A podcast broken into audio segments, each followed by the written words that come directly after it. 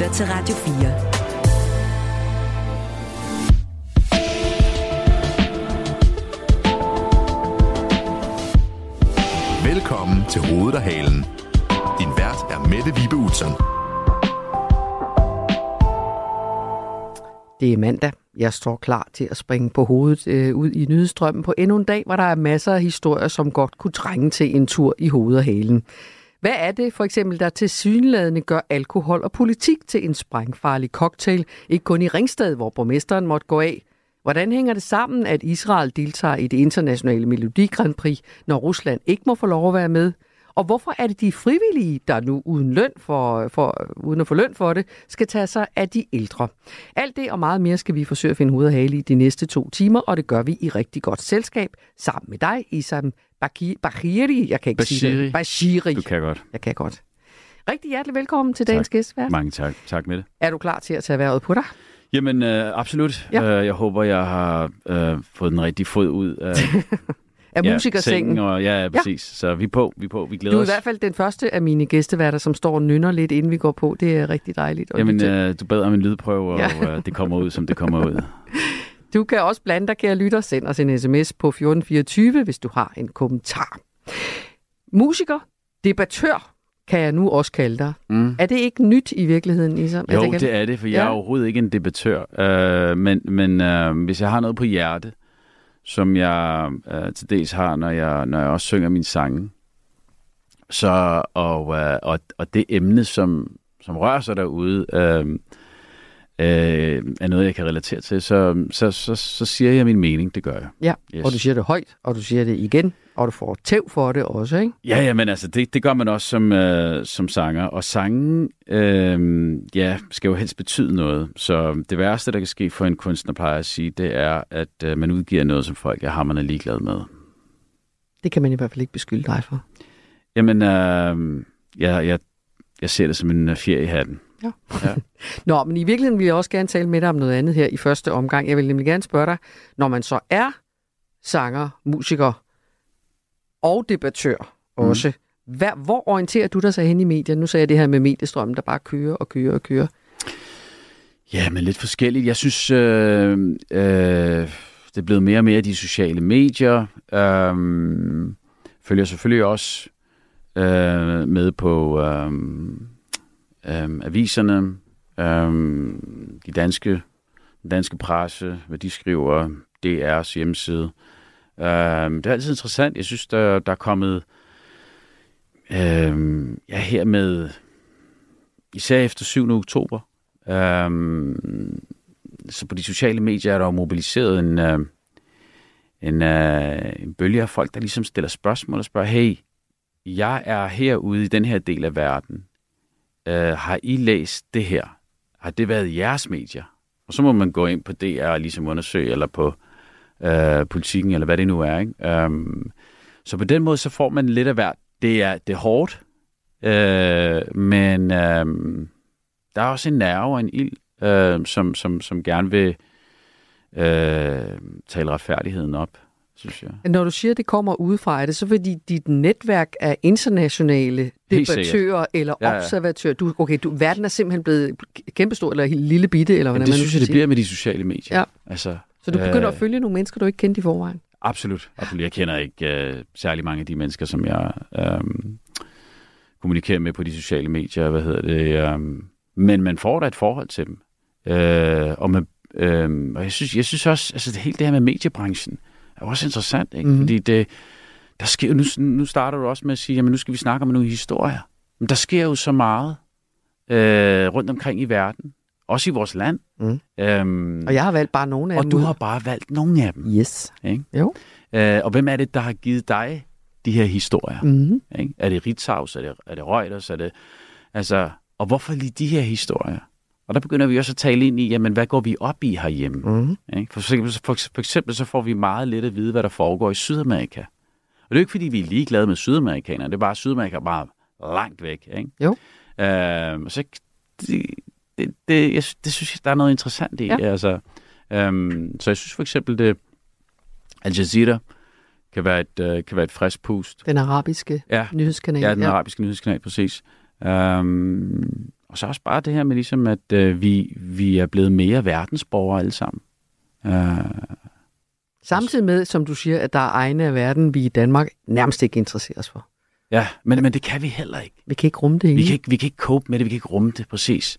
Jeg tror også, det, det, det, så taler vi ind i noget med vores stressniveau og vores, hvor meget kan vi egentlig cope. Jeg tror overhovedet ikke, at vi er skabt til at skulle cope hele verden. Lad os bare starte med os selv. Men når vi er blandet ind i det, på øh, af en eller anden politisk grund, for eksempel vores skattekroner, der er med til at bombe ned i Gaza, så bliver vi jo selvfølgelig, så er der pludselig en rød tråd. Og så, så, så, så stiller man selvfølgelig en masse spørgsmål. Øhm, eller nu snakker man om Kongo. Hvad der foregår i Kongo med, med øh, hvad hedder det, mineraler og kobolt. Øh, der er det minerne, her med, ja, ja, Mhm. mm. og vores mobiltelefoner, Mhm. mm. så bliver man, altså det, det må også blive det næste. En af de næste store, fordi det gider vi ikke se på. Også fordi vi får det ind i vores stuer. Så det kommer til at fylde, og det fylder mere og mere. Men Øh, problemet er bare, Isam, at med det, du beskriver, ikke, ja. Ja. så er der faktisk ikke rigtig noget, der ikke rager os. Altså, så har vi jo et medansvar i en eller anden forstand, hvis man vælger at se det på den Ja. måde, Ja. i nærmest stort set alt, der foregår Ja. i verden. Om ikke andet så et medansvar for at vende ryggen til, for eksempel. Eller det er noget, rigtigt, Ikke? det er rigtigt. Fuldstændig. Men fuldstændig omvendt, korrekt. omvendt Altså, vi, kan ikke, vi kan ikke bære det. Vi kan, Nej. vi kan ikke holde til det. Nej, jeg tror, at den unge generation er mere, øh, hvad hedder det, har fået det mere med modermælken. Og jeg tror også, det er derfor, at de er, de er jo mere på tasterne og mere på de sociale medier. Øh, og mere det her med at bare åbne sig og sige sin, sin mening om, hvad der nu rører sig derude. Øh, og det, det, bliver, det, bliver, det bliver meget interessant at følge dem, synes jeg. Mm-hmm. Ja. Også om de finder en måde at overleve det på, havde jeg sagt. ikke? Ja, hvad for en effekt det kommer til at have på, på, på verdens poli- politik og samfund. Altså. Men, men hvis du nu siger, der er noget, jeg ved jo godt, der er emner, du følger meget med i, så jeg skal have været døv og blind de sidste tre måneder, for ikke at, øh, Ja. at vide det.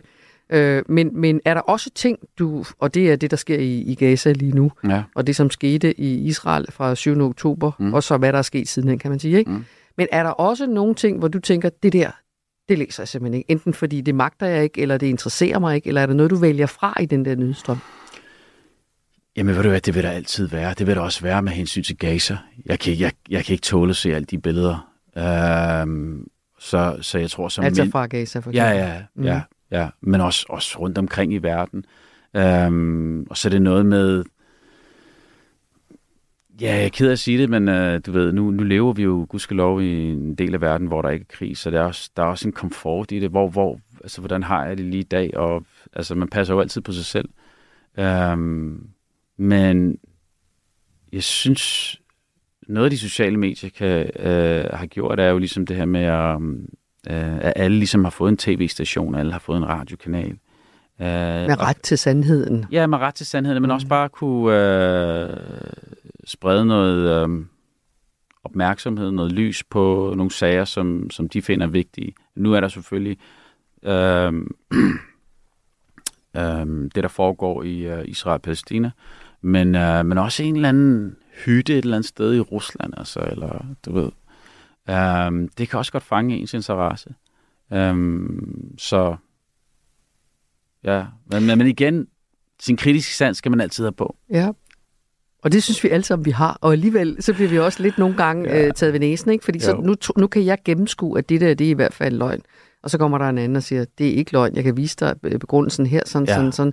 Jamen, jeg ser nogle af de der debatter, jamen det stammer fra det og det medier, dem kan man ikke stole på, ikke? Ja, Altså du ved, så selv kampen om sandheden ja. er jo... Kampen om er, narrativet, ja, helt sikkert. Også det, ikke? Helt sikkert. Ja. Ja. ja. Men det har der jo altid været. Ja, det det har vil der altid være, Ja. og det er en del af en krig, det er også en del af, af politik, og det er også en del af, øhm, ja, det er, det er medierne, altså. Øhm, Ja, fordi noget andet. For I kan ikke repræsentere, I kan ikke få hele paletten med. Altså, det kan man ikke. Mm. Det kan man ikke. Øh, og der, der går, øh, der kommer den menige mand til med sin telefon og sin, øh, ja, sin mening. Mm. Øhm, og når der er så mange, der ligesom mobiliserer og går sammen, så må der være noget om snakken, siger man. Ikke? Og så vokser det så større. Og så kigger man jo på sine politikere, og man kigger på folkestemningen. Hvad foregår der? Hvad sker der? Hvorfor der er noget, der ikke spiller sammen her? Øhm, ja, så... Og selv der ved man jo godt, at det lykkes før i verdenshistorien at lyve for hele befolkningen om ting, der foregår. Så det er Yes. jo det er meget komplekst, ikke? Jo, jo, jo, ja. jo. Men jeg vil dog sige, bare lige her til sidst, Mm. jeg har aldrig set øhm, en massakre eller en, en øhm, ja, den her øh, krise, vi er ude i, i, Gaza øh, på den måde. Aldrig set mennesker dokumentere det så meget, som de gør. Altså almindelige mennesker, tænker Ja. du? Ja. Det er simpelthen som om, det er, det, de ved, det er deres livlinje. Uh, det, det, jeg, jeg, jeg husker det simpelthen ikke. Jeg ved ikke, om du kan huske det. Altså, jeg, jeg siger, Ikke ved, i en tid med de Nej. sociale medier, Nej. eller Ukraine har Nej. også... Og men, også selv, men ja, Ukraine var Ja. der jo også, men der har ja. slet ikke været lige så meget. Nej. Altså, ikke på samme måde. nej. Så der ligger også en værdidebat i det her, som ja. Måske skubber til antallet af, af ting, folk sender ud og sådan Ja. noget, ikke? Ja. Det tror jeg kommer til at... Jeg tror, det kommer til at sætte en bølge i gang, uh, hvor der findes brandpunkter og uretfærdigheder. Uh, hvis man selvfølgelig har en smartphone. Det er det. Mm. Nå, Isam, vi skal tale meget mere om, øh, om det, og om hvad der foregår i verden, og det er en fornøjelse at være i selskab med dig. Jo, tak. Tak, fordi jeg må, Øh, jeg må være her. Selvfølgelig må mm. du være her. Mm.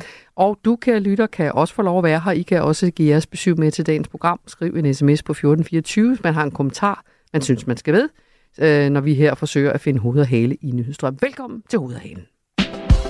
Du lytter til Radio 4.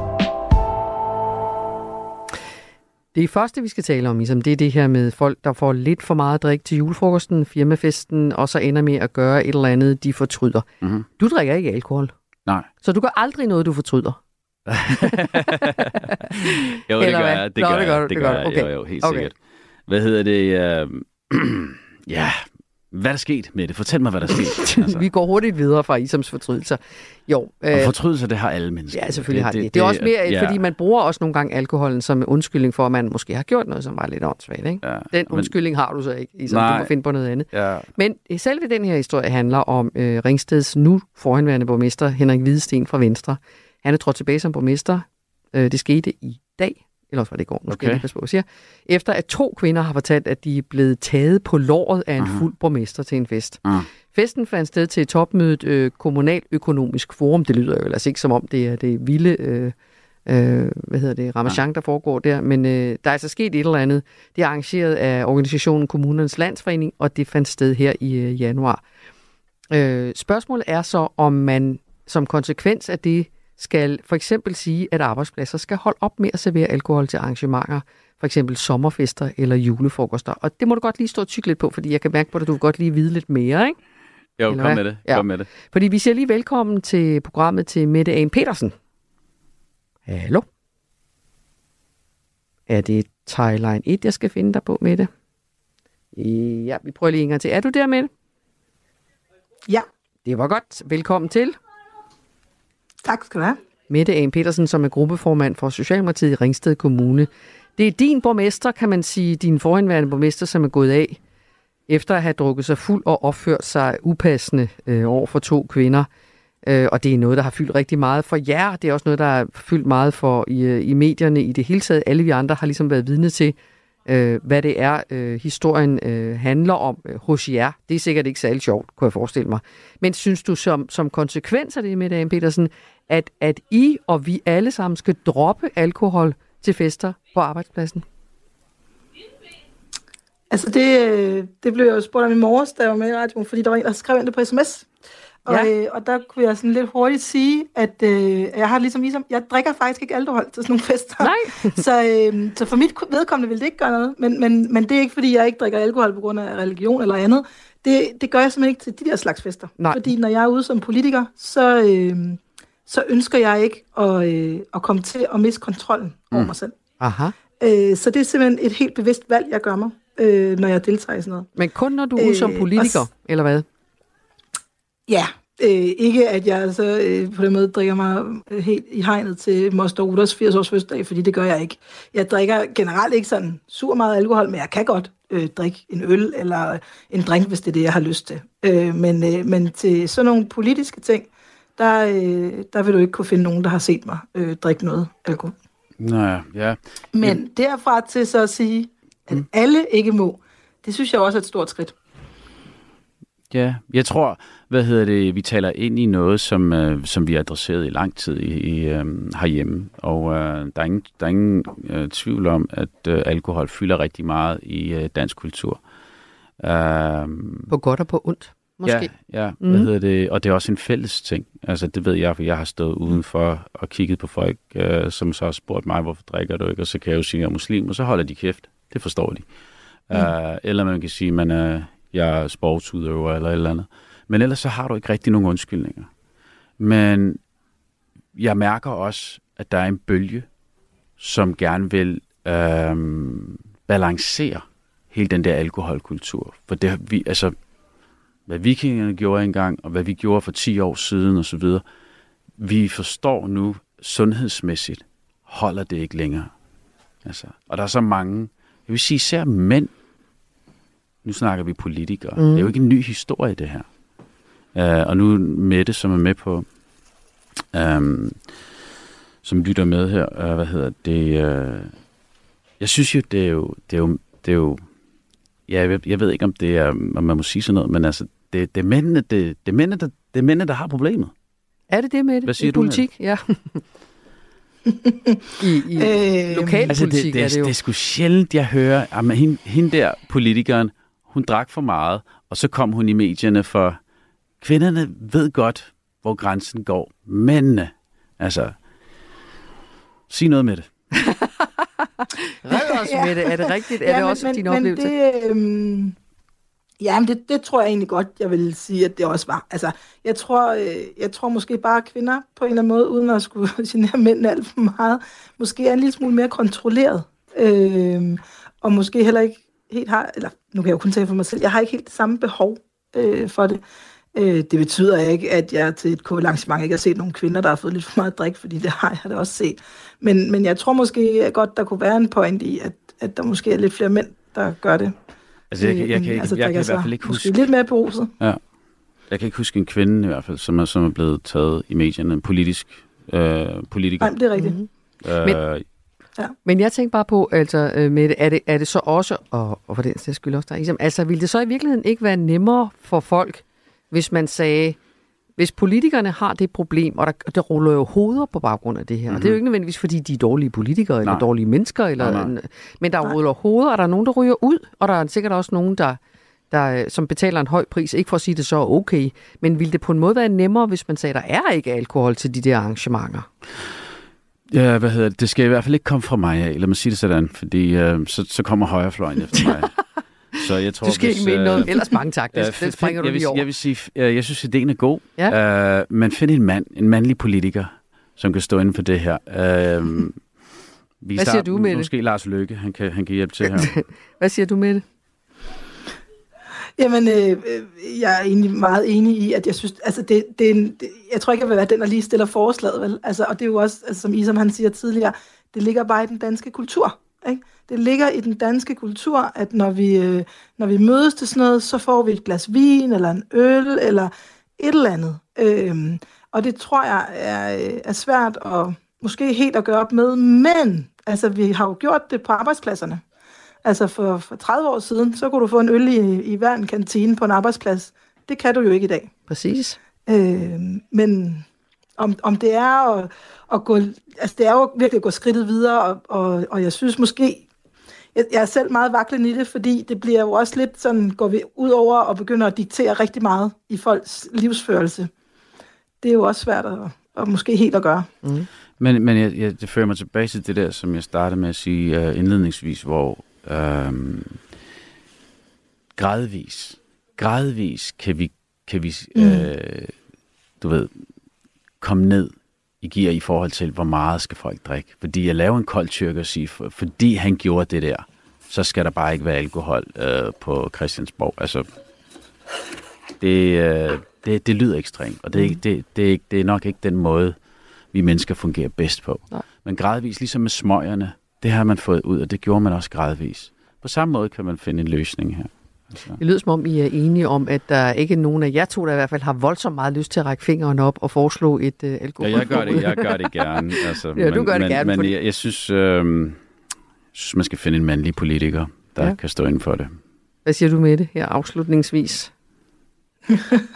ja, jamen, jeg tror egentlig, vi er meget enige. Også det der, fordi det ligger så meget i, i kulturen, ikke? Altså, og, øh, og jeg synes også, jeg synes også et eller andet sted, det vil være lidt ærgerligt, hvis vi når dertil, hvor at, at vi bare har sådan et, øh, et forbudssamfund. Det vil jeg også synes var ærgerligt, mm. ikke? Altså, så er det igen, når der sidder også øh, en masse til sådan KL-topmøde øh, middag der, som, øh, som måske har lidt for meget på sidebenene, skal vi så heller ikke servere dessert, ikke? Altså, så er det lidt sådan en, mm, det, lidt, det bliver lidt sådan en diskussion, hvor vi også kommer ud i, det her med, at vi rammer nogen, fordi nogen har gjort noget dumt, eller ikke kan tåle, eller et eller andet. Jeg synes, ja. jeg synes det er en svær diskussion. Mm. Altså, men jeg synes jo, at meget hellere man skulle snakke, altså lægge over til folk og sige, prøv høre, du er et voksen menneske, du har valgt den her øh, at deltage, fordi du har et eller andet væv, så skal du også kunne, kunne tænke dig om, inden du overskrider grænsen. Det synes jeg måske faktisk er en endnu vigtigere debat. Ja. Må jeg lige sige, bare lige så afslutningsvis, med at sige, øhm, du ved, om øh, det med desserten og så videre. Jeg vil sige mere, det, at det er jo noget med beskyttelse. Kan vi være i samme rum med respekt over mm. for hinanden? Dessert ja, eller ej, alkohol eller ej. Mm. Det, er jo, det, er jo det, vi, det er det, vi gerne vil være, ikke? Altså, så. Amen. Mm. Mm. Tak skal du have, Mette Ejn Petersen. Velkommen. For at være med i gruppeformand for Socialdemokratiet i Ringsted Kommune. Mm. Du lytter til Radio 4. Nå, men vi har jo allerede taget hul på det, som det her med, hvis vi skal finde hoved og hale i, hvem du er, øh, så ja. kan, der, er mange, der er mange udgaver. det er også en, ja, men altså... en udgave, der har, der har ændret sig, synes jeg, som årene er gået. Øh, ja. øh, men det kan vi måske også lige øh, tage fat på i, i nogle af... Vi har også øh, fundet nogle overskrifter, som jeg gerne vil have dig til at snakke om. Men uh. øh, ja, men en, en, øh, et andet sted, jeg godt lige vil starte, det er sådan med et par hurtige spørgsmål til dig, så vi kan lære dig lidt bedre at kende, ikke, uh-huh. som gæstvært. Bor du stadig i den by, du voksede op i? Uh, jeg bor faktisk i den by, jeg er født i. Uh, den bydel af København, nemlig Nørrebro. Mm. Men jeg er faktisk vokset op på Bryggen og i Brøndby Strand. Ja. Så. Mm. Men i hvert fald uh, sådan i omegnen. I omegnen, ja. yes, yes. Hvem ringer du til, når du har brug for et godt råd? Min bror.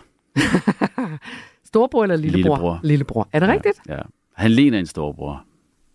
I, ja. I krop og sind, eller hvad?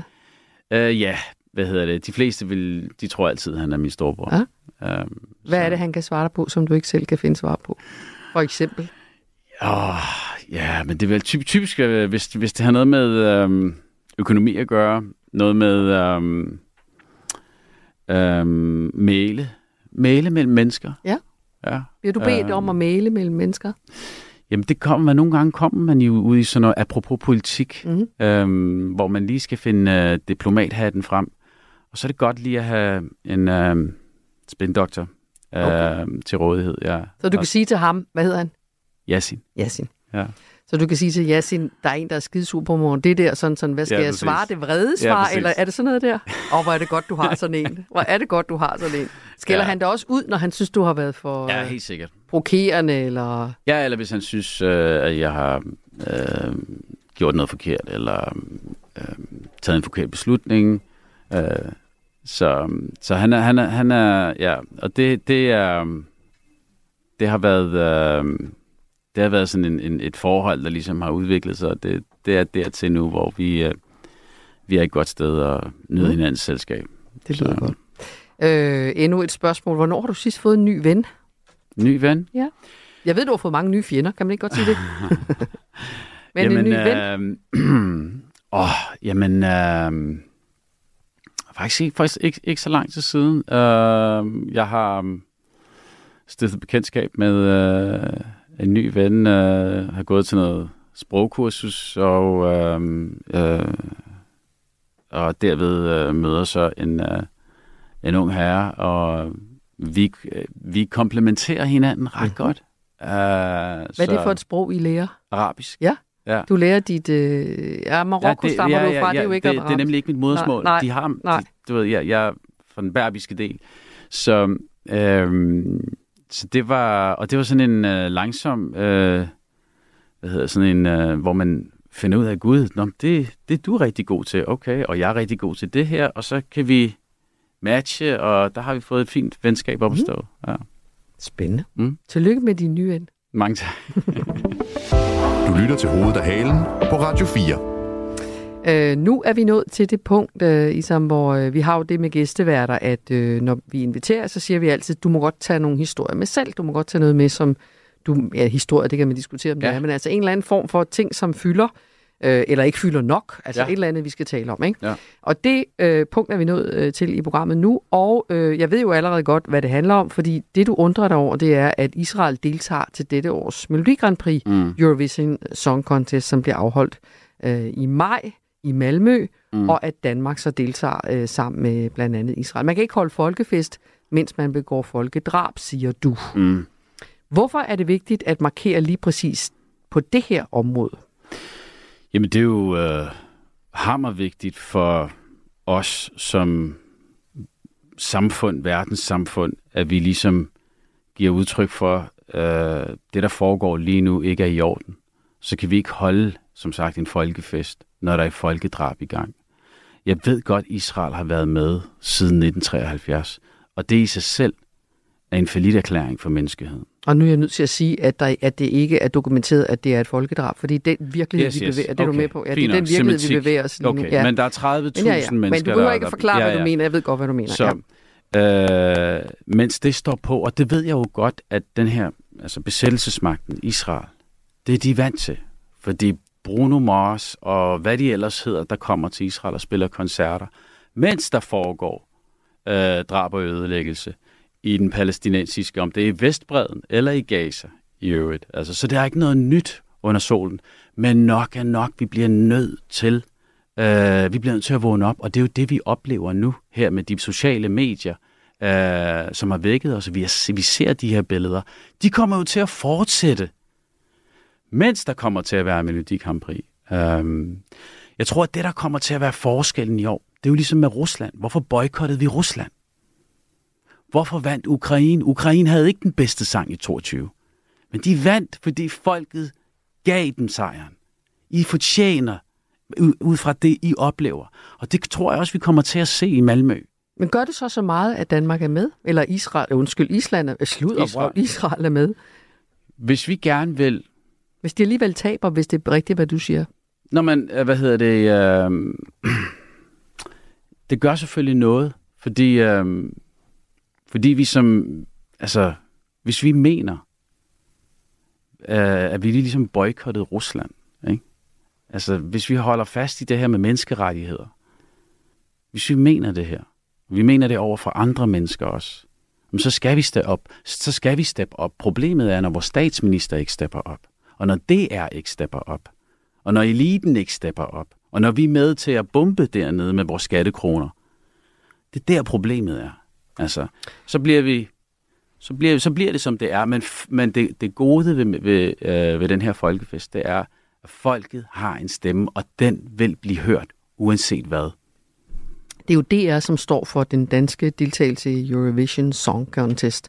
Og derfor er det jo også dem, som har muligheden, i hvert fald blandt dem, der har muligheden for at boykotte øh, Grand Prix, eller i hvert fald kæmpe for, at Israel ikke skal være en del af det. Mm. Og nu vil du gerne have stillet nogle spørgsmål til DR. De havde, vi kunne lave et interview med dem her tidligere, så det gjorde vi. Øh, men du kan jo høre, hvad det var, vi spurgte om, og også hvilke svar vi fik. Øh, min kollega øh, August Stenbrun, øh, han interviewede den ledende redaktionschef for kultur, debat og musik i DR, Gustav Lytshøft.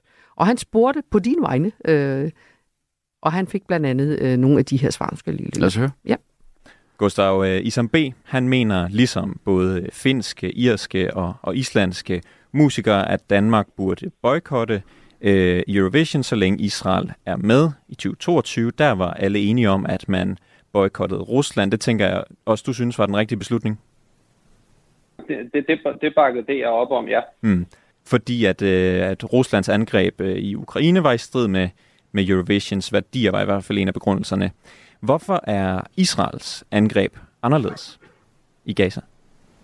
Jeg synes, det er, øh, det er enormt svært at, øh, at sammenligne de to situationer. Altså, i det hele taget er det jo en enorm vanskelig situation, øh, som, og en enormt ulykkelig situation, øh, der udspiller sig øh, i øjeblikket, og vi forsøger at, at navigere så godt vi kan i den øh, side om side med, med de andre broadcaster, som, øh, som vi jo samarbejder med omkring øh, Eurovision.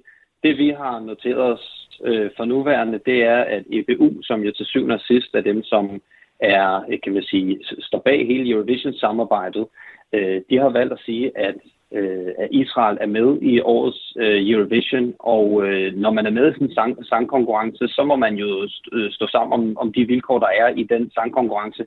Og det har vi valgt at gøre også nu, at sige, jamen det, her, det har vi noteret os, og, øh, og det ændrer ikke ved, at Danmark stiller op i Eurovision. Så, så I følger, så at sige, IBU, IBU i, i alt? I har ikke nogen holdning overhovedet, eller hvad?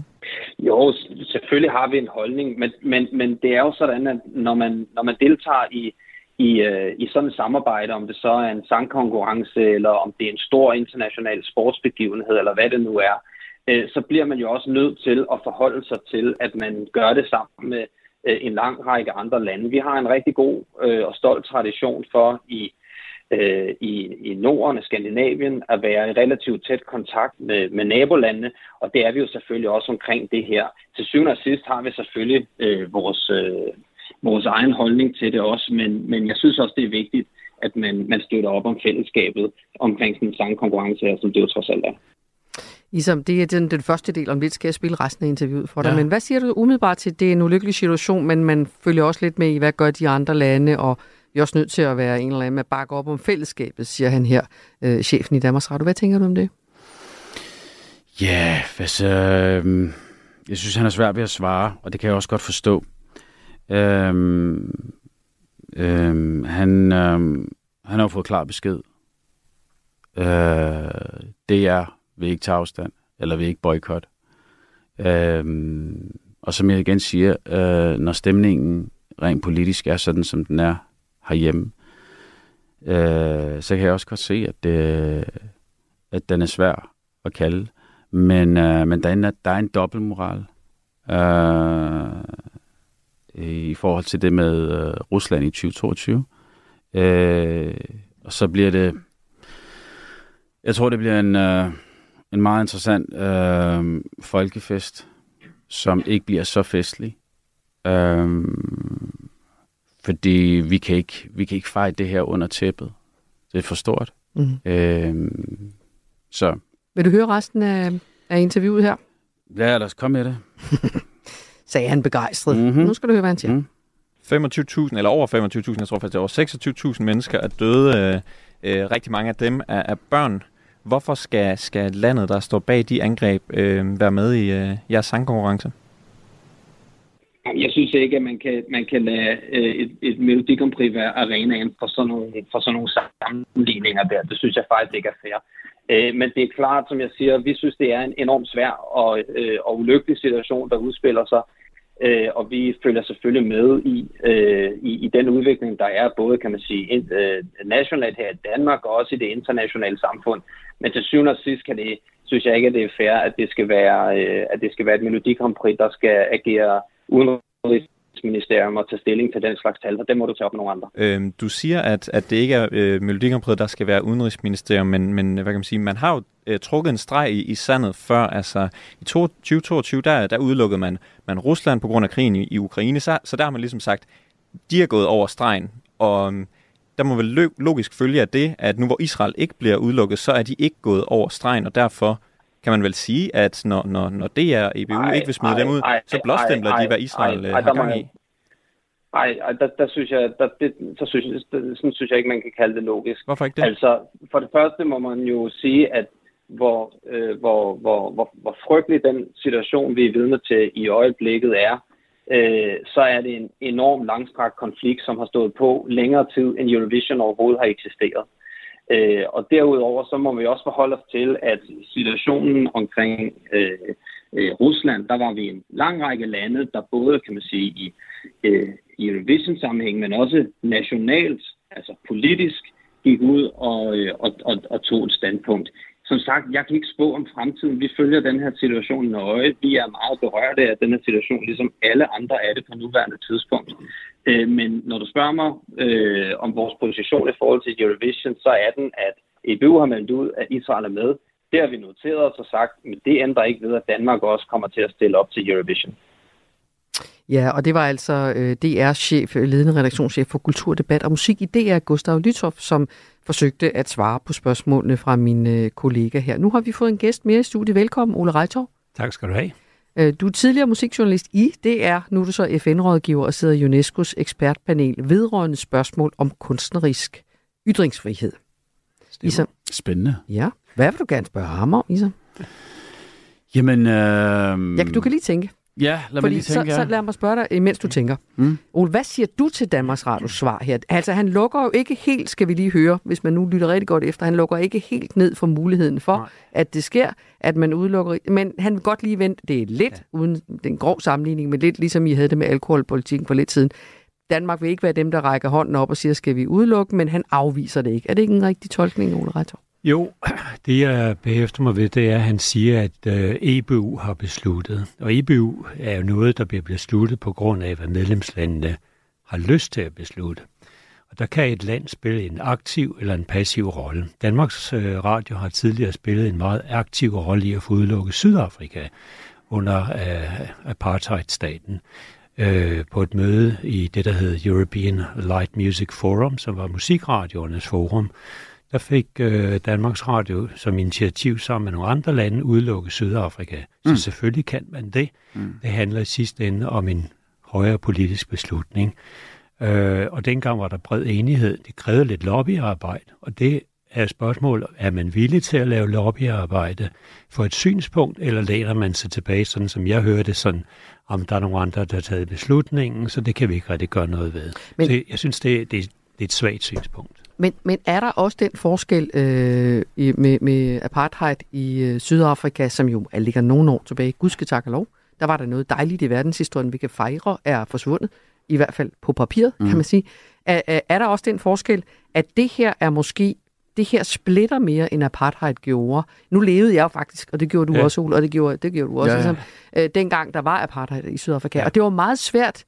Altså, man skulle langt ud på højrefløjen for at finde nogen, der ville forsvare apartheid. Altså, men det her er gik- det som om, det er, at Jo, fronterne er Det er skarpere. du jo eller ret i på en måde, men der var jo lang tid, hvor, hvor man faktisk øh, fra industrisiden i Danmark gik imod en boykot, så der var en, et, en politisk kamp omkring det. Og jeg vil også sige, hvis man trækker den nuværende situation væk fra det, vi diskuterer, så kan man jo godt diskutere, om ikke Israel er en apartheidstat, og så ud fra det burde man for længst i mit hoved have diskuteret offentligt, om Israel skal være en del af Melodifestivalen, fordi det er jo også en repræsentation af landet som sådan. Øh, og den, den synes jeg, man har forsømt på mange måder. Og det har man jo gjort siden 1973, præcis. Altså, og Israel har sågar vundet den. Og så har man fejret. Altså, man har holdt Melodi Grand Prix i Israel. De har vundet op til flere gange. Ja. I det? Ja. Ja. Men, det er jo, men, det, men det er jo også det. Altså, nu vågner vi op. Og det er igen takket være de sociale medier. Um, og derfor er der mange mennesker, der skriver ind til Melodi Grand Prix og til DR. Hey, hvad, hvad foregår der her? Mm-hmm. Altså, hvad er det, vi fejrer? Altså det er også Mens- interessant, at det du sagde med, at, at der har været kunstnere i, øh, i flere lande, som har diskuteret det. Lige før jeg gik i studiet, fik jeg en, øh, en nyhed fra Sverige, Mhm. øh, at 1000, 1000 kunstnere i Sverige opfordrer til boykot til Melodifestivalen Ja. i det land, som skal afholde det. Og det er ikke marginale kunstnere, det er for eksempel Robin. First Aid Kit, ja. så, så det ruller meget hurtigt øh, i vores nabolande øh, i øjeblikket, den her diskussion, hvor man sådan tænker, ah, kom nu Danmark. Så, så Ja. de skriver under på, at Israel skal boykottes Ja. og ikke må være med til. Ja. Men, men er der også en anden øh, er der også en anden mulighed, nemlig den, ligesom, at de nu deltager, og så synger de en, øh, et opfordring til fred? Um, altså som, uh, som Ole også sagde, så uh, de lande, der stiller op, de stiller, altså det er jo nærmest som et landshold, der stiller op, bare sådan musikalsk. Uh, fordi nationen har valgt at sende det her land afsted. Den det- sang, mener du? Ja, den sang afsted, ja, præcis, ja. Uh, og der bliver det enormt interessant at se, hvad Israel sender afsted. Uh, hvad, hvad Men ville det gøre en forskel for dig, hvis det nu var et, et, øh, en opfordring til fred? Shalom, tror jeg, det hedder. Mm. Det vil være meget interessant. Mm. Ja, Mhm. det, øh, jeg tror, øh, man kan da håbe, man kan også håbe, at de stiller sig op og bare stille. Så tror jeg, de vinder. Ole Reisov, hvis, hvis nu, altså, der er jo mange muligheder lige nu, kan man sige. Det kan også godt være, at, øh, at det bliver anderledes i Danmark undervejs, som du siger. Det, tingene kan jo rulle meget hurtigt, det ved vi også på grund af de øh, sociale Mhm. medier. Men, men øh, i de otte kunstnere, som skal på scenen i det danske Melodi Grand Prix, de skal jo først finde, hvem de skal sende afsted og alt det her, ikke? Der er ikke nogen af dem, ifølge Ekstrabladet, som umiddelbart går ind for en boykot. Basim, som nogen kan, måske kan huske, han var bare en lille dreng, øh, dengang han sidst var, var berømt, han har sagt. Han deltager for anden gang, og han siger blandt andet til Ekstrabladet, jeg tror ikke, vi stopper had med had, jeg tror, vi stopper had og uretfærdighed med kærlighed. Det der med at ekskludere nogen, det har aldrig hjulpet noget. Man bliver ikke et bedre barn af at blive smidt uden for døren.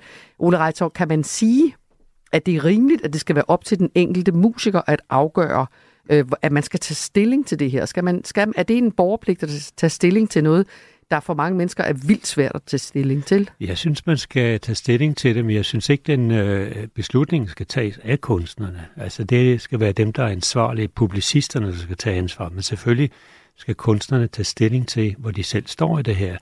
Det, der er, er det vanskelige i det her, er, at meget få kunstnere forstår kompleksiteten i, hvad vi taler om, når vi taler om boykot, fordi der er mange slags boykot. Altså, der findes jo en, en boykot, som foregår i øjeblikket i forhold til kultursamarbejde med, og akademisk samarbejde med Israel.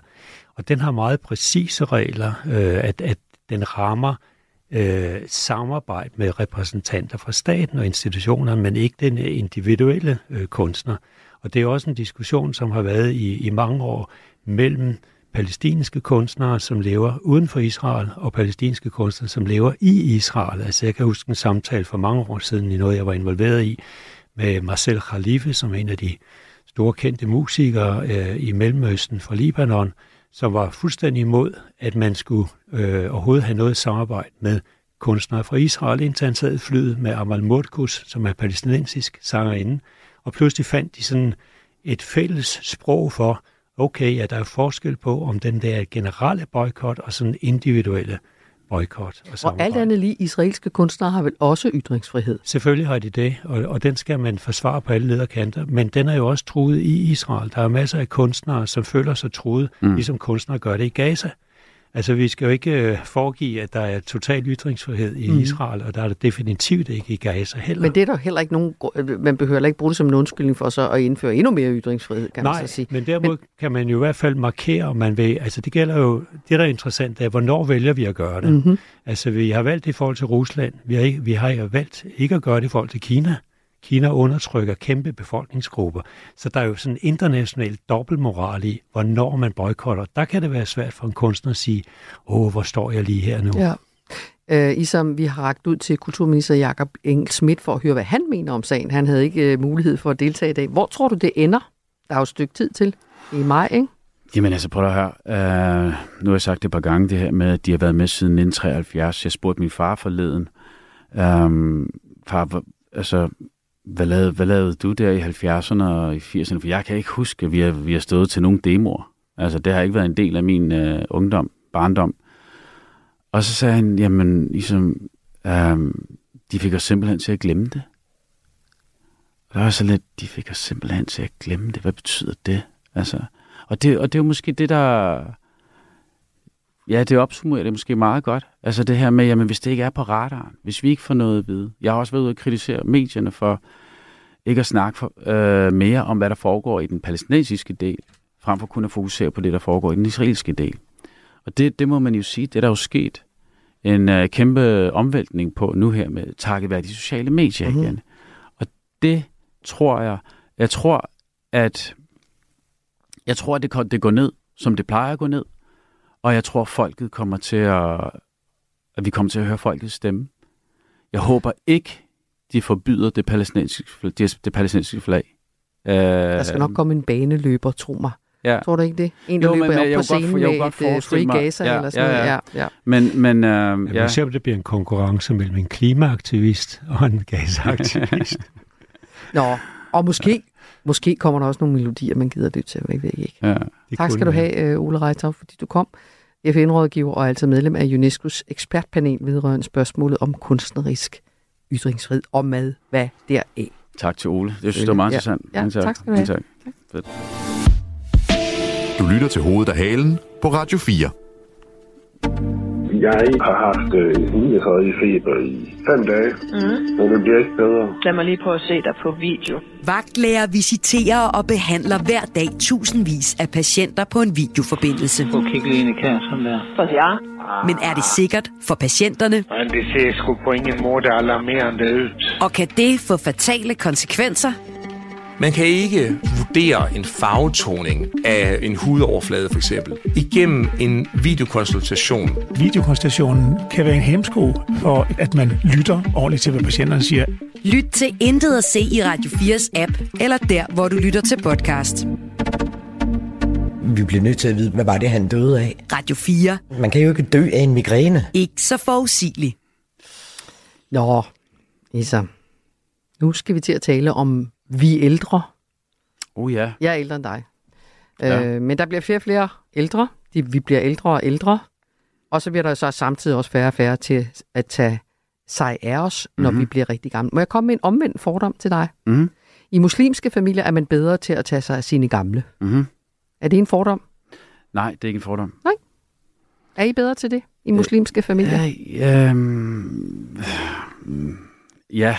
Det er det, det, det, det, er det korte svar. Lad Okay. os gå med det. Okay. Hvad hedder det? Nej, men det er jo noget med, øh, hvad hedder det, familieværdier og øh, familieinstitution, og hvad den betyder. Altså i, i øh, øh, kontakten til ens gamle. Øh, religiøst er der selvfølgelig også noget med, at du ved, efter Gud, så kommer de gamle. Så du ringer til de gamle tit, det gør du. Altså i hvert fald en gang om ugen. Mhm. Must. Øh, det er, det, det, jeg vil sige, du ved, vi siger haram til noget, der er forbudt. Det er haram ikke at ringe til sine forældre. I hvert fald en gang om ugen. Men de Så- kommer vel på plejehjem, ligesom alle mulige andre, ikke? Øh, puh, uha, men Nogen du, går- du går ind i noget, Nå, som er, okay, det, godt. det, det, Jeg- det er jeg- ikke så godt at åbne her. Okay. det? Nå. Vi, vi arbejder stadig på den. Okay. Øh, De fleste vil faktisk ikke øh, se deres forældre et plejehjem. Nå. Um, Det lyder som om, det er noget, jeg skal høre noget mere om på et andet tidspunkt. Hvis vi skal nå det andet her, Lad os- skal vi så... lad os- lad os snakke om det andet. Lad os snakke om det det gør andet, vi. Øh, regeringen siger jo så, at den vil gerne gøre noget ved det her problem. Hvordan skal den gøre det? I de her uger kommer der sådan nogle drøbvise forslag, Mhm. mm-hmm. hvis I har lagt mærke til det. Lidt sådan, vi kunne gøre sådan, lidt sådan, vi kunne også gøre sådan, og, og der skal komme en kæmpe stor ældreplan på et eller andet tidspunkt. Det seneste drøb i den plan, det er, at der skal være et krav til kommunerne at sørge for at facilitere, som det hedder, at almindelige borgere, altså frivillige, hjælper til i ældreplejen. Altså, de vil lovgive om, at ulønnede frivillige spiller et spil, eller går en tur, eller et eller andet i den dur, med de ældre beboere på et plejehjem. Du ser helt forkert ud i hovedet. nej, ligesom. jeg prøver bare lige at forstå, hvad det er, man gerne vil men lovgive det, her. Ja, ja. ja, men det er fordi, man vil ikke lovgive og sige, det skal de gøre Nej. til de frivillige. Man vil sige til kommunerne, I skal være med til at give plads til, at de frivillige kan spille en rolle. Det er ikke super øh, enkelt. Nej. Og alligevel, fordi altså, nu skal jeg prøve at læse op for dig. Morten Dahlin, han er minister for blandt andet byer og landdistrikter, og han siger til TV2, at de frivillige kan hjælpe til at holde liv, skabe gejst og komme ind med noget hjertevarme, simpelthen fordi de har lyst, for det har de selv valgt at engagere sig. Det med at få civilsamfundet og vores foreninger tættere på, er vi overbevist om, vil skabe noget mere livsglæde. Skal vi sige velkommen til dig, Frederik Bold? Jo, tak. Du står her ved mikrofonen, stifter af konsulenthuset Ingerfær, hedder det sådan? Ja, det er helt korrekt. Ja. Det er ikke alle, der får den øh, rigtige første omgang. Det er jeg glad for, for jeg har lige givet I som et forkert øh, efternavn, så nu kan jeg rej- ret ryggen igen. Ja, ja. Øh, du rådgiver blandt andet om frivillighed. Det vil sige, du ved noget om den del af det, som handler om, hvorfor vi bliver frivillige, og hvad det hvad kan få os til at holde op igen osv. osv. Hvad Korrekt. tænk, giver det mening for dig, det der med at lovgive om noget, som samtidig skal være frivilligt? Nej, det gør det. Altså, det er i hvert fald en lille smule besønderligt, eller lidt paradoxalt øh, på den ene side at kalde på et frivilligt engagement, og så på den anden side føle sig kaldet til også at skulle lovgive om, at det, det ligesom sådan skal faciliteres, eller der skal være en ramme, hvor det kan udspille sig i, osv. Det, Tænker du, der er brug for at lovgive om? Tænker du, det var jo en virkelig god idé at uh, sætte nogle lovgivningsrammer omkring det der med, at nogen hjælper nogle andre frivillige? Altså jeg tænker, intentionerne i det her, det er jo, de er jo faktisk meget gode. Altså det at kunne, kunne skabe et værdigt øh, ældreliv for vores ældste medborgere Mhm. mm-hmm. og så videre, med livsindhold og glæde og, og så videre. Men, men der er bare ikke så mange andre steder i, i kongeriget, hvor det er lykkes at lave et øh, lovpligtigt frivilligt engagement, øh, og det så er piplet frem med, øh, med, med frivillige. Og det, et af de gode eksempler, det er måske det almene boligområde, hvor man faktisk øh, har et lovpligtigt øh, frivilligt engagement i, at der skal være beboere i alle bestyrelser, helt ned fra, fra afdelingsbestyrelser til, til, til de organisations, øh, osv. Og mig bekendt, så er det jo ikke fordi, at, øh, at der er venteliste på at få lov til at engagere sig i det almindelige boligområde. Okay. Ja. Så du tror i hvert fald ikke, at det vil tiltrække flere frivillige, at man lovgiver i kommunerne? Men omvendt kan man ikke sige, så vil kommunerne vil have pligt til at forsøge at tiltrække nogle frivillige, eller hvad?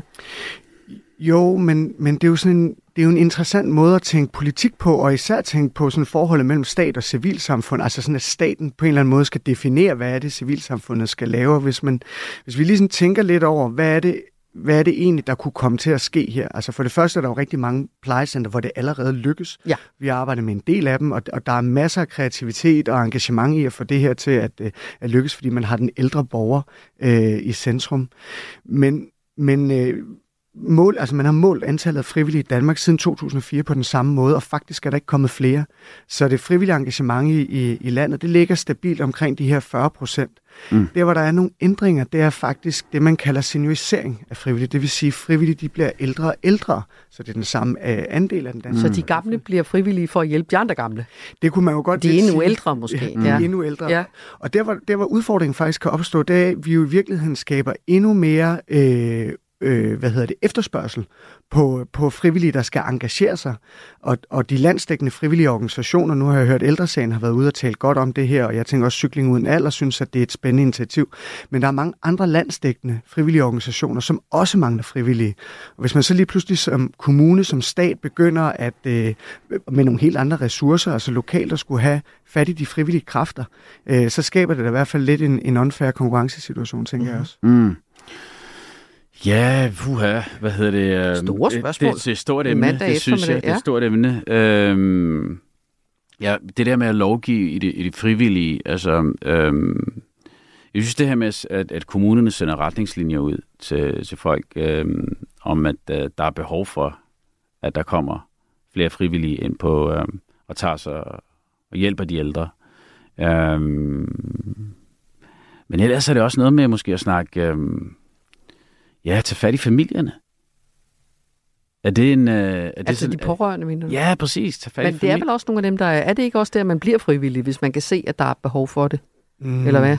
Det er lidt forskelligt på plejecentre, øh, om det lige er de pårørende, for de kan faktisk også oftest være ret belastet af situationen. Øh, men der ligger nemlig noget rigtig interessant i den her tankegang her med, at vi har det, vi har det med at tænke, at sådan noget frivillighed, det er sådan nogle andre nogen, der skal Ja. komme og gøre noget Ja. ude for familien. Ja. Ja. Ja. Jeg ved ikke helt, hvem det er. Nej, det er øh, og man kan sagtens arbejde på nogle alle mulige andre gode måder med at tænke familie, netværk, Ja. og hvem er der lige i lokalområdet og så videre. Hvad kan den lokale kioskejer måske gøre? Kan han stille et eller andet til rådighed? Og så Ja, ja. Det andet det bliver så binært. Altså, vi skal have nogen ind, ja, nej. Ja. Mm. I, Ja. Men hvad er egentlig bedst for de gamle selv? ja, Altså er det i deres præcis. interesse, at, det, at man måske ikke forsøger at erstatte professionelle lønnede øh, øh, medarbejdere med frivillige, men alligevel give dem en større rolle, for det vil heller ikke... Er det, er det nødvendigvis godt for dem, det handler om? Det kommer jo lidt an på, hvad for nogle af vores ældste medborgere det er, fordi der er nogen, der er i en situation, hvor de, altså, de kan være ramt af demens, eller de kan øh, være ved at altså, have de sidste dage i deres liv. Altså, så måske kan man godt diskutere, hvad, hvad kan frivillighed gøre her øh, og ikke gøre her. Jeg ved, at Alzheimerforeningen laver rigtig meget godt til demente, øh, demente også, og deres pårørende, men, men måske for nogle af de mere sådan, øh, de ældre, som har lige lidt mere livsgnist øh, tilbage stadigvæk, mm. der, kan, der kan det godt være noget, øh, noget fornuftigt i at tænke frivillighed, men der hvor det bliver interessant, vi har sådan et rigtig godt eksempel øh, for et plejecenter her i København, hvor man i stedet for, at det var medarbejderne, der ligesom besluttede, hvad skulle, hvad skulle lidt gå ud over de ældre her, så spurgte man lidt de ældre, hvad de havde lyst til. De havde lyst til en 50'er-fest. Hmm. Øh, så de holdt en kæmpe stor 50'er-fest. De, det var lidt tynde drinks, de lavede. Ikke? Ja, De var okay. alligevel Ja, lidt, ja. lidt bekymret. Og der var en frivillig til den her fest her, og det var en ung bartender. Og det er jo en helt anden måde at tænke frivillighed på, end at der skal være et zumba-hold, eller vi skal have en gåtur osv. Mm-hmm. Så man kan jo mange ting Mhm. øh, med det her. Tror du, det, tror du, det vil føre til noget, havde jeg sagt? Øh, Spår du det i en fremtid, altså at lovgive om det i forhold til kommunerne? Nej, altså som jeg forstår udspillet, så, er det, så handler det om, at man skal kunne godt gøre for, hvordan man øh, tænker civilsamfundet ind. Mm. Og, og der ved jeg bare, at der er utrolig langt fra det, der bliver skrevet i kommunale handleplaner, til det, der sker ude på gulvet. Det har vi i hvert fald set gang på gang. Og et andet drøb handler jo om, at man gerne vil øh, fjerne love og regler og kontroller og alt sådan noget. Så Ja, det er jo også, præcis. der er jo lige noget der. Okay. Ja, ja. og, og så er hele altså det med at begynde at involvere frivillighed, det producerer enorme mængder af uklarhed på arbejdspladserne. Det bliver jeg også nødt til at sige.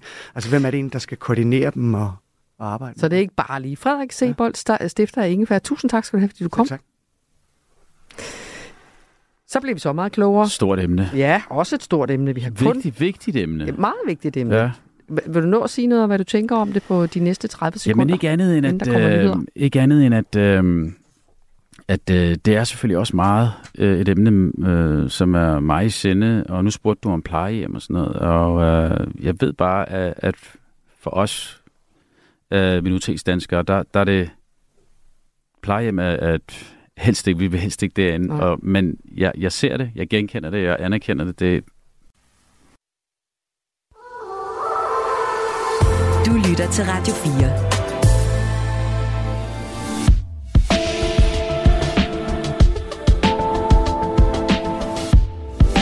Velkommen til Hovedet og Halen. Din vært er Mette Vibe Utzon. I mandag eftermiddag, og vi er, bevæger os allerede øh, svømmende i nyhedsstrømmen i dag, øh, Isam B. og jeg. Og i den nyhedsstrøm, som jo skal, øh, hvoraf vi tager en gang mellem en historie op og giver den en tur igennem, hvad er hoved og hale i det, der er der også en fregat i, nyhed, i det her hav, nyhedshav. Mm-hmm. Øh, en dansk fregat, Mhm. den er lavet med missiler. Mm-hmm. Men hvorfor sender Danmark en fregat afsted til kysten ud for Yemen? Det skal vi prøve at finde hoved og hale i her lige om et øjeblik. Uh, vi skal også se på, om der er, er der forskel på, hvordan unge kvinder og mænd ser på verden politisk. Det er der i hvert fald ude i verden. Unge under 30 år i USA og Tyskland deler sig i stigende grad op øh, i politiske spørgsmål på køn. Mm. Meget interessant. Mm-hmm. Hvordan ser det ud i Danmark? Det skal vi også finde ud af hale i. Og hvis det er så god en idé at have en fire-dages arbejdsuge, som nogen siger, og som det ser ud til et forsøg i Esbjerg, hvorfor skal den så ikke bare omfatte os alle sammen?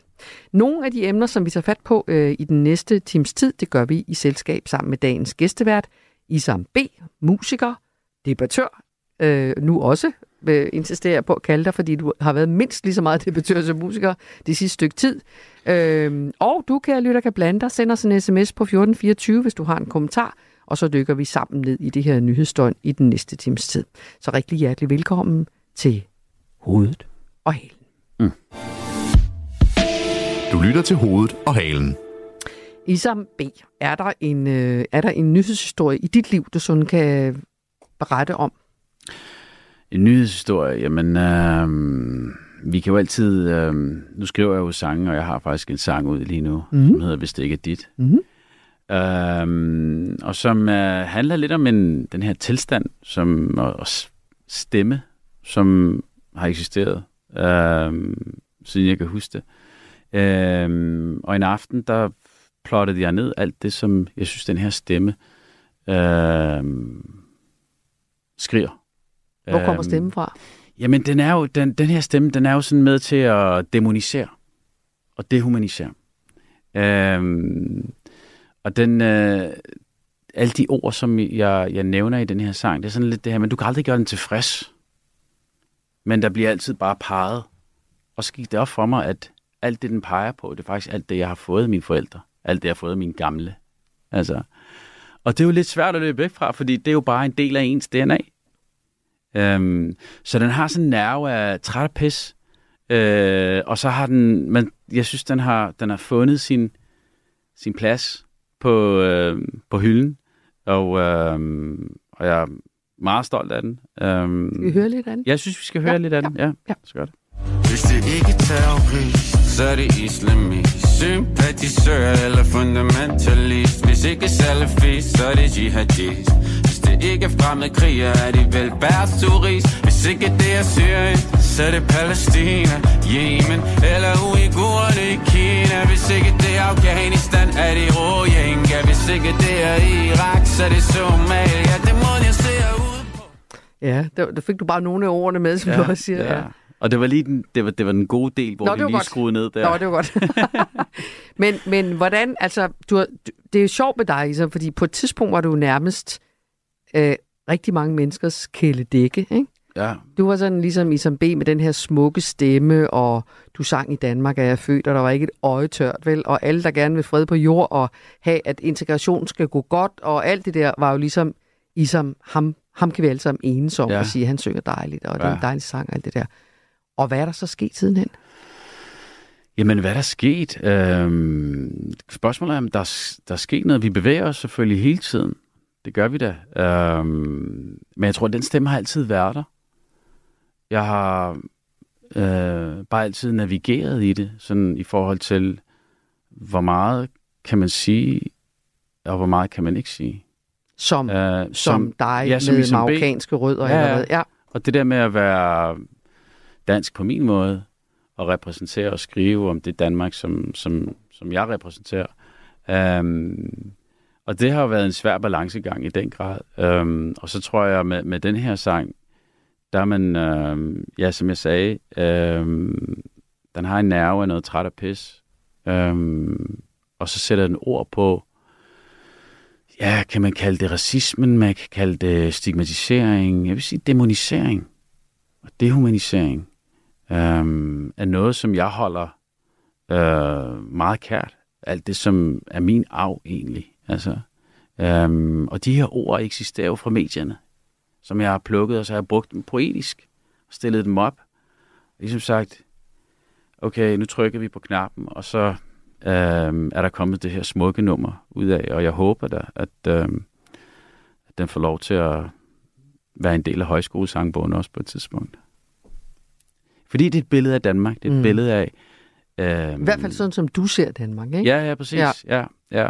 Øhm, og den tid, jeg har jo været så privilegeret at få lov til at udtrykke mig kunstnerisk gennem nullerne, hvor vi også har haft både 9-11, vi har haft karikaturtegningerne, volume 1, 2, 3, vi har haft Øhm, ja, så har der været, du ved, de krige, der har været ude i verden, Irak-krigen. Øhm, og det har selvfølgelig øh, det har i den grad givet mig riser i lakken, så det er det, der er sket. Så når du spørger til, mm. jamen hvad, hvad skete der med Isam B? Jo, men Isam B har altid været der. Men jeg skriver ligesom om det, jeg ser, og det, jeg, det, jeg oplever, også den verden, jeg, jeg lever i. Jeg er ikke enig i, at vi som nation skal gå i krig. Uh, slet ikke mod du ved, fattige lande. Uh, og jeg, jeg er træt af det narrativ. Men der er nogen, der vil hævde, at, øh, at det, det, som, det, det, det, du får kritik for, øh, og det som rigtig mange med udenlandske rødder, eller hvordan pokker man nu skal beskrive det, ikke? At det handler om ikke at tage de danske værdier til sig på en måde, som passer ind øh, i, øh, ja, ja, hvad skal man sige, ligesom... Majoriteten. Ja, måske. Eller, eller, eller det, som Ellers- er den arv, vi alle sammen har med os, når vi bor i Danmark. Ja, eller måske vi er mere Demokratiske arv. enige med øh, det, som øh, regeringen siger. Mm, men altså, jeg synes, at det er min demokratiske ret at være uenig. Og øh, når man så er uenig, så er det, synes jeg jo, at øh, det er min demokratiske ret at, at ytre mig og ligesom sige min mening. Og jeg ved godt, det har en pris. Men for Øhm. eksempel, lad os nu bare tage det der med Hamas, ikke? Ja. Den har du også virkelig øh, stået og taget nogle ture i, øh, gong, hvad hedder Ja. i ringen på, ikke? Ja. Altså det der med, at, og, at adskillige journalister har bedt dig om at sige ja eller nej til det der med, om Hamas er en terrororganisation. Øh, og, og det har du ligesom ikke rigtig hvilet, og så har du alligevel godt hvilet, osv. osv. Hvad er det, hvad, hvordan, hvordan opfatter du selv den der situation? Fordi det nemmeste i hele verden for dig, ligesom det var jo at sige, selvfølgelig er det det. Jeg fordømmer drabene på, Cecil, øh, på civile den 7. oktober, men jeg Ja. fordømmer i lige så høj grad det, der sker siden. Altså sådan nogle ting der, ikke? Ja, ja. Men det vil du ikke. Jo, fornemmelsen det, af. Nå. nej, nej, overhovedet ikke. Men det, det er jo igen det der med, øh, hvad kommer, hvad bliver titlen på artiklen? Ja. Ikke? Altså, men det har jeg jo været ude at sige. Jeg har jo sagt, at øh, jeg øh, er imod terror, fordømmer terror, og øh, drab på civile hører ingen steder hjemme. Øhm, men jeg gør også opmærksom på, jeg synes det er forkert, at vores statsminister ikke har brugt ordet besættelsesmagt om Israel endnu, og snakker om den 75 års øh, besættelse, der har været død og ødelæggelse, der sker på daglig basis. Det er jo også derfor, vi sidder og snakker om MGP. Jamen, kan Israel stille? Jamen, de har jo været med siden 73. De har sågar vundet den. Mange gange. Ja, ja, mange gange. Men- Men, men- Samtidig med, at det her er, er, er sket. Så det er en Og protest mod, at det spørgsmål om Lige Hamas pludselig så bliver fylder... alle de sange, jeg Ja. skriver, en protestsang. Ja. Så i Danmark er jeg født, bliver til en protestsang, fordi det er Isam B, der synger den. Hvordan- Ramadan i København bliver en protestsang, fordi det kommer fra mig. Er det sådan, Det- du selv opfatter det, eller er det sådan omverdenen opfatter det? Det bliver, det bliver en... Øh, øh, det, der, det, der er jo, det er der jo nogen, der mener. Ikke? Hvor jeg sådan lidt, jamen, hvad handler alt det her om? Altså, nu tager vi sådan en sang som Ramadan i København, som kom i højskolesangbogen. Altså, det handlede bare om, altså det er en helt almindelig hverdag. Men der, jeg skulle gennem bål og brand for, øhm, ja, for, for, for at lave den sang. Mm. Øhm, Skal jeg lige se, om jeg kan finde den? ja, det kan du Så godt. vi har en lille klip fra den her. Den Det er, går. det, er det er en smuk sang. Øhm, Lad os høre lidt, lad os høre lidt af den. Stjernerne kigger med, kroppen vender sydøst, panden mod tæppet ned, ordene søger trøst. Lys på lys, taknemmeligheden i hans navn, hånd ved hånd. Nu rammer dagen København, Ramadan i København. Ramadan i København. Og det er jo den samme stemme. Det er jo som B-stemme. Mm, det er det. Ja. Umiskendeligt. Ja. Um, Var du stolt af, at du kom i... Øh... ja, selvfølgelig. I højskolesangbogen? Selvfølgelig. Der er jo nogle flotte sange i højskolesangbogen, Mhm. og der er jo også, det er jo også en dokumentation på, at man har været i live. Ikke? Um, så, og jeg håber da, at man får flere med. Um, Men så- er det dig? Nej, ikke kun mig. Okay. Også andre. Ja. Altså, men også, at det inspirerer til andre dele af Danmark. Øh, hvad hedder det? Jeg får skrevet nogle sange, som, øh, som udvalget finder værdige nok til at være med, eller som repræsenterer. Ikke? Altså, det er jo, det er jo den, ligesom den første sang, som øh, repræsenterer det Danmark, som jeg kommer fra, jeg er født i. Øh, der er masser af sange i den bog, som jeg kan, hvad hedder det, se mig selv i. Øhm, fordi i sidste ende, så handler det om mennesker. Men det handler også om vores nation, og hvor vi er hen, og hvem vi er som, hvad, hvad er vores identitet? Øhm, og derfor så bliver jeg jo, når jeg snakker om, hvis det ikke er dit, som handler om demonisering, at det her, alt det her, blandt andet ramadan, bliver demoniseret. Øh, det synes jeg, at man er holdt op med, især på fra, fra Folketinget. Øh, jeg, jeg tror, at samtlige politikere nu er begyndt at forstå, at ramadanen er en højtid, som også er en del af vores land. Øh, og den med fasten øh, er man stoppet med at kritisere, fordi man har fundet ud af, at fasten er faktisk sund. Det kan jeg også godt anbefale. Øh, Så øh, 16.8 har gjort noget for, øh, for muslimernes ret til at holde ramadan. 16.8 hedder den Det er det? den der faste, hvor Ja, man ja, ja. faster. Der, der er Jeg vist også det- en, der hedder 5.2. Øh, ikke? er det 5.2? Nå, ja, ja noget af det. Men 16.8? Ja, nej, det, det kan også godt være, at jeg siger det forkert, men i hvert fald, ja, 12, Ja. 12 til 8 spiser man ikke noget. Nej. Ja. Du lytter til hovedet og halen. Vi kommer vidt omkring i så du og Jamen, det er jeg. dejligt, det er Så dejligt. snakker vi faste, Mhm. også for alle andre, som ikke nødvendigvis gør det af religiøse grunde. Øh, nu skal vi tale om, øh, om øh, det her hav, øh, hvor i der nu også øh, øh, sejler et dansk krigsskib. Mm. Jo hedder det. Det er en fregat, og det, den har retning mod det røde hav. Den medbringer luftværnsmissiler, som for en stykpris af 10 millioner kroner skal affyres, eller i hvert fald kan affyres, for at forsvare fragtskibe i området imod angreb fra den militante Houthi-bevægelse i Yemen, som, apropos vores snak om Nydstrøm, øh, nok ikke særlig mange danskere havde hørt om indtil for nylig. Øh, mission, missionen bliver kaldt den skarpeste mission for søværnet siden 1864. Mm-hmm. Det er Mhm. længe siden. Mhm. Øh, så, men hvorfor sender vi et dansk krigsskib på en så sprængfarlig mission i det Røde Hav? Det har vi fået bedt om hjælp til at forsøge at forstå, og derfor har vi nu dig med, Peter Jansved Rasmussen. Velkommen. Tak skal du have. øh, vært på frontlinjen her på Radio 4, og også redaktør af Forsvarsmediet Olfi. Øh, øh, Peter, hvad er den gode grund til, at den danske regering har valgt at sende det her krigsskib afsted til det Røde Hav? At den korte version er jo, at vi nu de seneste par måneder har set Houthierne angribe fra Yemen skibe i det Røde Hav. Og det har haft den virkning, at øh, den fri passage er truet, og en lang række rædderier vælger nu ikke at sejle igennem Suezkanalen, men vælger den lange vej syd om Afrika. Og Danmark er jo en stor og stolt søfartsnation. Jeg mener, man taler om, at vi er den femte eller sjette største søfartsnation i verden. Og der har man altså besluttet fra politisk hold at sende en fregat ned for at hjælpe med at sikre den fri passage. Nu hørte jeg lige, du sagde, at de har luftforsvarsmissiler med. De eneste, de har med, det er altså Sea Sparrow-missiler, og det er ikke nær så avanceret, som jeg tror, dem du nævnte. Nå, jeg sagde luftværnsmissiler, men jeg har heller ikke en dyt forstand på krig, så det kan sagtens være det er forkert. Godt. Er det forkert? Men de har Sea Sparrow-missiler med. Ja. Øh, og, og, og de kan selvfølgelig forsvare sig mod noget, men de kan ikke forsvare sig mod alt det, som de møder af trusler i det Røde Hav. Men, men altså, man kan sige, at den politiske afvejning har været, at det er vigtigt, at vi som øh, søfartsnation bakker op om USA's mission i det Røde Hav, og sender en fregat afsted. Det er så også vigtigt at sige, at missionen er en øh, defensiv mission, altså det handler om at beskytte skibstrafikken, og det er således ikke den offensive mission, Danmark er en del af med den her mission. Men hvorfor, øh, hvorfor er det vigtigt at bakke op om USA's øh, mission? Jamen det er det, fordi man jo vurderer, at det er den bedste måde at øh, sikre skibstrafikken og forhåbentlig få sat en stopper for de angreb, der er i det Røde Hav. Hvorfor angriber Og man kan selvfølgelig diskutere, om, om det er måden frem, men, men det er jo i første omgang for at sikre de civile skibe, at de kan passere trygt og sikkert igennem mm. det Røde Hav. Okay. Hvorfor angriber hutierne? Det bliver jo gæt, men jeg går derud fra, at det er for at skabe fokus om deres egen sag. Det er jo en udspænder af krigen i Gaza og Præcis. Israel, hvor øh, hutierne støtter jo den palæstinensiske sag. Jeg tror i virkeligheden, at hutierne gerne ligesom vil slå sig på brystet og vise, at vi skal tage dem alvorligt også.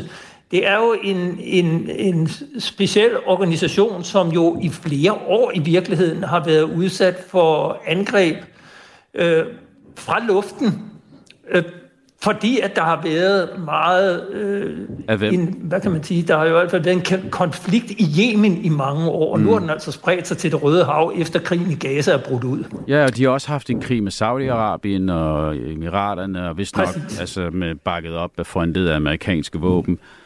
Altså i sidste ende, jeg er så træt af den her øh, våbenindustri, og det, og det, den gør ved verden. Jeg synes, jeg synes, det er fuldstændig hul i hovedet, fordi Yemen er et ludfattigt land. Sådan som jeg har forstået det, hutierne øh, spænder ben for containerskibene og container, øh, ja, Amazon og hvad man ellers har bestilt, øh, for, at sætte, for at sige til verden, vågn op, der er et folkedrab i gang. Øh, stop det der, og vi stopper det her. Er det også sådan, du ser det, Peter Hansved?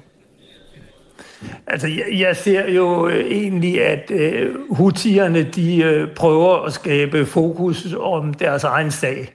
Og øh, jeg synes egentlig, det er ganske fornuftigt, at man bidrager med en fregat for at beskytte den civile skibstrafik, der er øh, i farvandet. Jeg vil så sige, at øh, det, som man kan undre sig over, det er jo den måde, man har prioriteret ressourcerne i søværnet, fordi det danske forsvar er stærkt udfordret på ressourcer, ikke mindst på mandskab.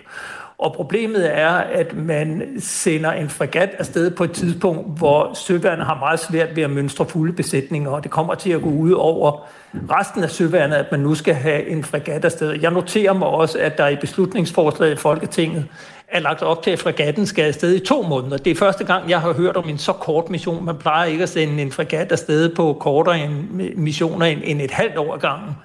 Mm. Og det kan i hvert fald det signalerer for mig, at man måske fra forsvarets side har sagt, øh, vi bakker op om dem, vi kan bare ikke levere mere end to måneder, men, men det er så nok, altså det er stadigvæk gissninger fra min side. Jeg, jeg synes i hvert fald, det er påfaldende, og det hører også med til historien, at fregatten, som er bygget som øh, sådan en luftforsvarsfregat, øh, fregat, slet ikke har de missiler, den skal have. Den kan ikke forsvare sig mod ballistiske missiler, for vi har, vi har ikke det, der skal til af selvforsvarssystemer og, og antiluftmissiler, som kan skyde dem ned. Og det vil sige, at man sender i virkeligheden en fregat afsted, som kun har en halv bevæbning, når man ser på den trussel, den står overfor. Mm. Men Peter, jeg tænker også på det her med, at, øh, at det, vi har jo tidligere sendt skibe afsted. Øh, vi sendte i 21 fregatten Esben Snare til, til Guinea-bugten, øh, og det var for at bekæmpe pirateri, ikke? og så der var masser af kritik efterfølgende vi har deltaget i øh, bumpninger i Libyen, som nu i altinget bliver kritiseret for at have ramt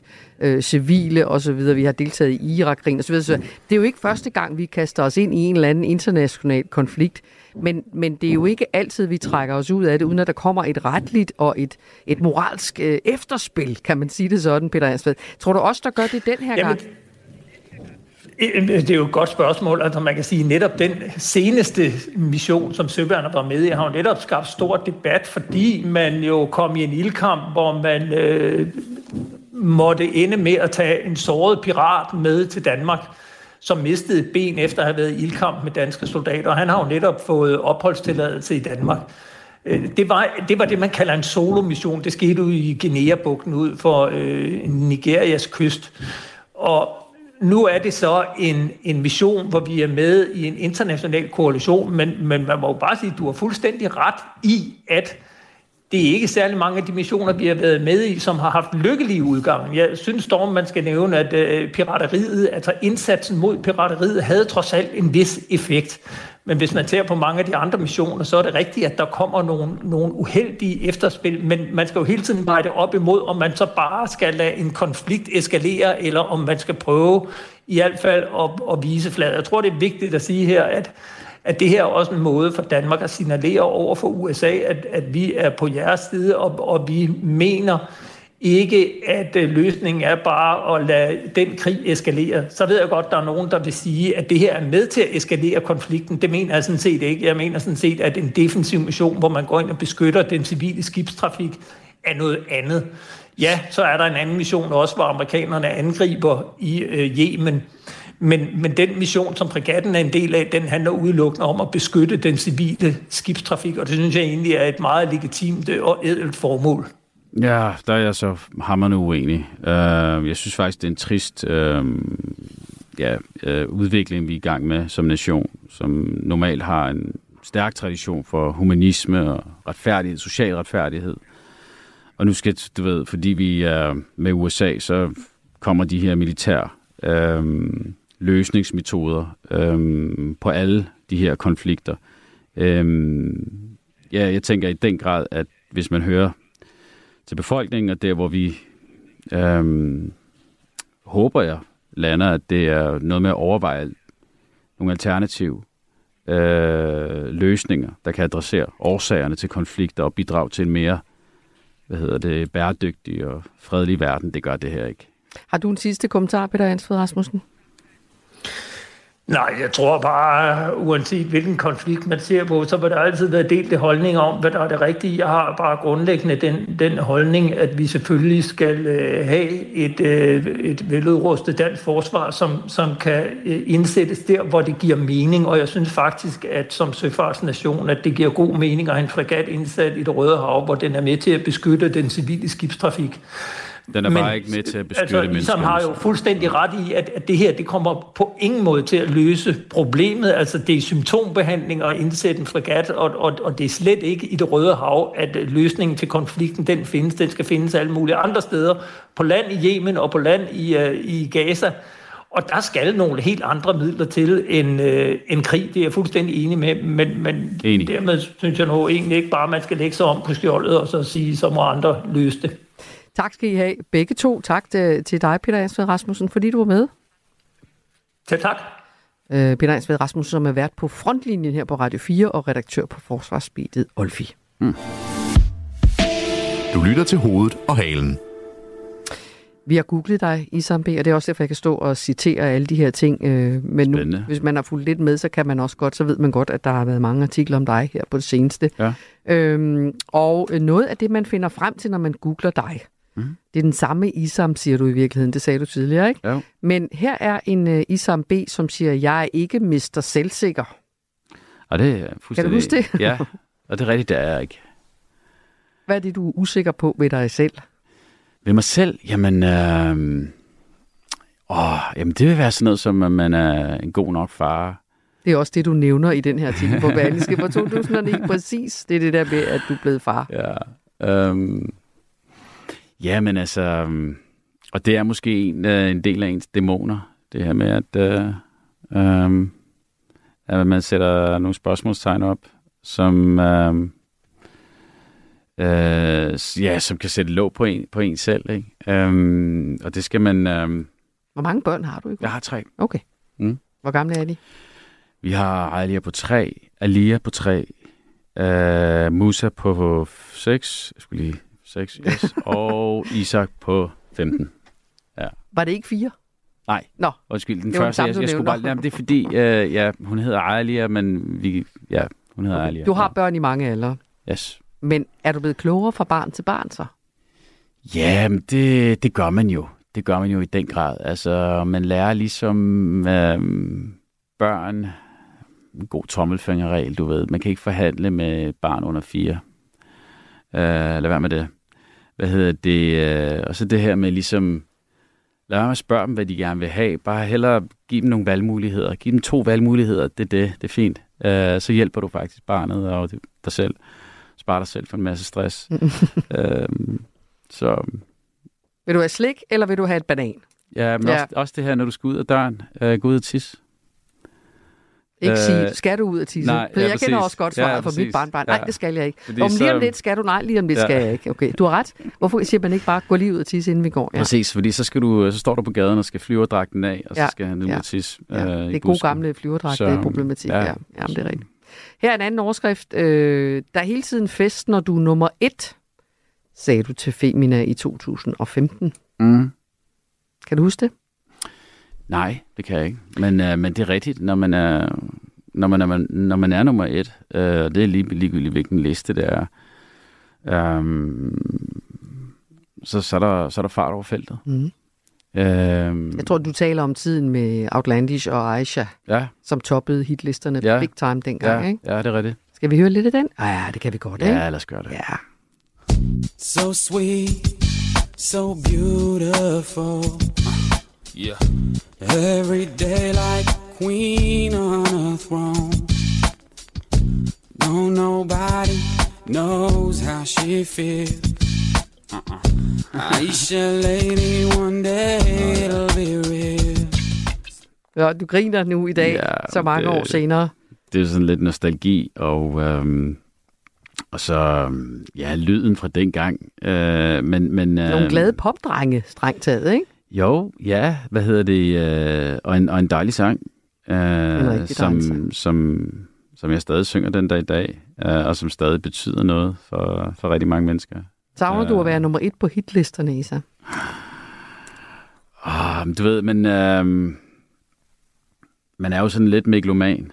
Øh, Hvad betyder det? det? Det vil sige, at øh, det tror jeg, man skal være som kunstner, det her med, at øh, man altid ser sig selv som nummer et, og man synes altid, at man har de bedste i der. Det lyder som om det er Øh, anstrengende at leve sammen med kunstnere. Jamen, øh, og så bliver man enormt skuffet, når det er, at øh, folk ikke er enige. eller når ens kone ikke er enig. Eller ens kone ikke er enig. så, Skal vi stoppe den der, eller ja, hvad? lad os bare stoppe Ja. ja. den der, det er fint. Ladies and gentlemen, welcome aboard this Northwest Orient Airlines Flight 305 with services from Portland to Seattle. En mystisk passager rækker en stewardesse en håndskreven seddel. Miss, you'd better look at that note. I have a bomb. Det handler om D.B. Cooper. Manden, der plyndrer et fly, Han vil have 200.000 dollars i kontanter. hopper ud af det med faldskærm på og øh, forsvinder sporløst. Lyt med, når Krimiland genåbner sagen om den mystiske flykabrer DB Cooper i Radio 4's app, eller der, hvor du lytter til podcast. Det er den eneste uopklarede flykabring i FBI's historie. Radio 4. Ikke så forudsigeligt. Hvad der heller ikke er så forudsigeligt øh, i de her dage, det er, øh, eller i denne tid, det er, hvad, hvad, hvor folk stiller sig politisk. Mm. Øh, unge kvinder under 30, de er venstreorienterede, og mændene i samme alder, de er højreorienterede. Det er selvfølgelig ikke rigtigt. Øh, Det er jo groft, øh, mm. groft og meget, meget forenkelt sagt. Men det er sådan, det kan være på vej til at blive i mange lande. For eksempel USA og Tyskland, der er det faktisk øh, en trend. Øh, Den unge generation, dem vi kalder for Z, generation Z, som er født cirka slut 90'erne frem mod 2010. Det er altid, jeg har svært ved de der generationer. Jeg har aldrig husket, hvad der har været. Ja. Jeg ved ikke engang, hvad jeg selv er. Muligvis Ja. ikke. Øh, Men det er i hvert fald to generationer, øh, og ikke bare én generation. Og det handler i høj grad om køn, det her med, at de deler sig op på anskuelse øh, kønsmæssigt. Det er en øh, opsigtsvækkende artikel fra det britiske medie Financial Times, som henviser til data øh, i flere lande på global plan, hvor unge mænd og kvinder fra samme generation politisk rykker i to forskellige retninger. Mm. Øh, I USA viser de her data, at kvinder i alderen 18-30 nu er 30 procentpoint mere liberale end deres mandlige jævnaldrende. Er du en, der, kan du høre sådan noget? Jeg kan ikke selv høre det, når jeg læser op. Men altså 30 procentpoint mere liberale end deres mandlige jævnaldrende.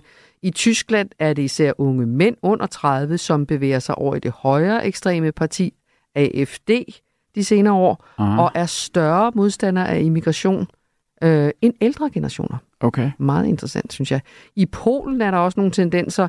Næsten halvdelen af mændene i alderen 18 til 21 øh, støttede sidste år det højre nationalistiske forbundsparti i Polen, sammenlignet med blot en sjettedel af unge kvinder på samme alder. Nu kan vi ikke magte flertal. Men det er jo en tendens i hvert fald, Okay, ikke? det er en tendens lige nu. I nogle lande. Ja. Øh, spørgsmålet er så, om det også er sådan i Danmark, og hvad det egentlig er, der foregår. Velkommen til programmet, og her i studiet, Jonas Lieberkind. Tak skal du have. Øh, ungdomsforsker og lektor på DPU, Danmarks Institut for Pædagogik og Uddannelse. Er det lige sådan i Danmark? Er danske unge også på vej til at blive inddelt i to grupper på samme måde, højre og venstre? Nej, det er de ikke. Øhm, de tal, øh, som vi har på det her, og når man kigger på de sidste valg, også bare valget fra det, det forrige valg, vi lige havde her, så ser vi ikke de forskelle, de markante forskelle, som bliver her beskrevet i Financial Times. Har du bud på, hvorfor ikke? Jamen altså generelt er det sådan i Danmark, i særlig grad blandt unge, at øh, de i gennem lang tid har haft mere eller mindre de samme forskellige holdning til ting og sager. Øhm, og øh, det bliver så en smule forskelligt, øh, øh, jo ældre de bliver. Så ældre øh, mennesker har lidt mere øh, diverse holdninger til tingene end unge mennesker. Men det, der er det interessante, det er jo, at vi er begyndt at se nogle af de tendenser, som de beskriver her. Øh, også øh, i Danmark. Mm-hmm. Hvordan det? Jamen, det viser sig sådan lidt på den måde, at, øh, at særligt øh, unge øh, kvinder er bedre stillet i demokratiet, har det bedre med at passe ind i demokratiet og deltage i demokratiet på forskellige øh, niveauer, end unge drenge har.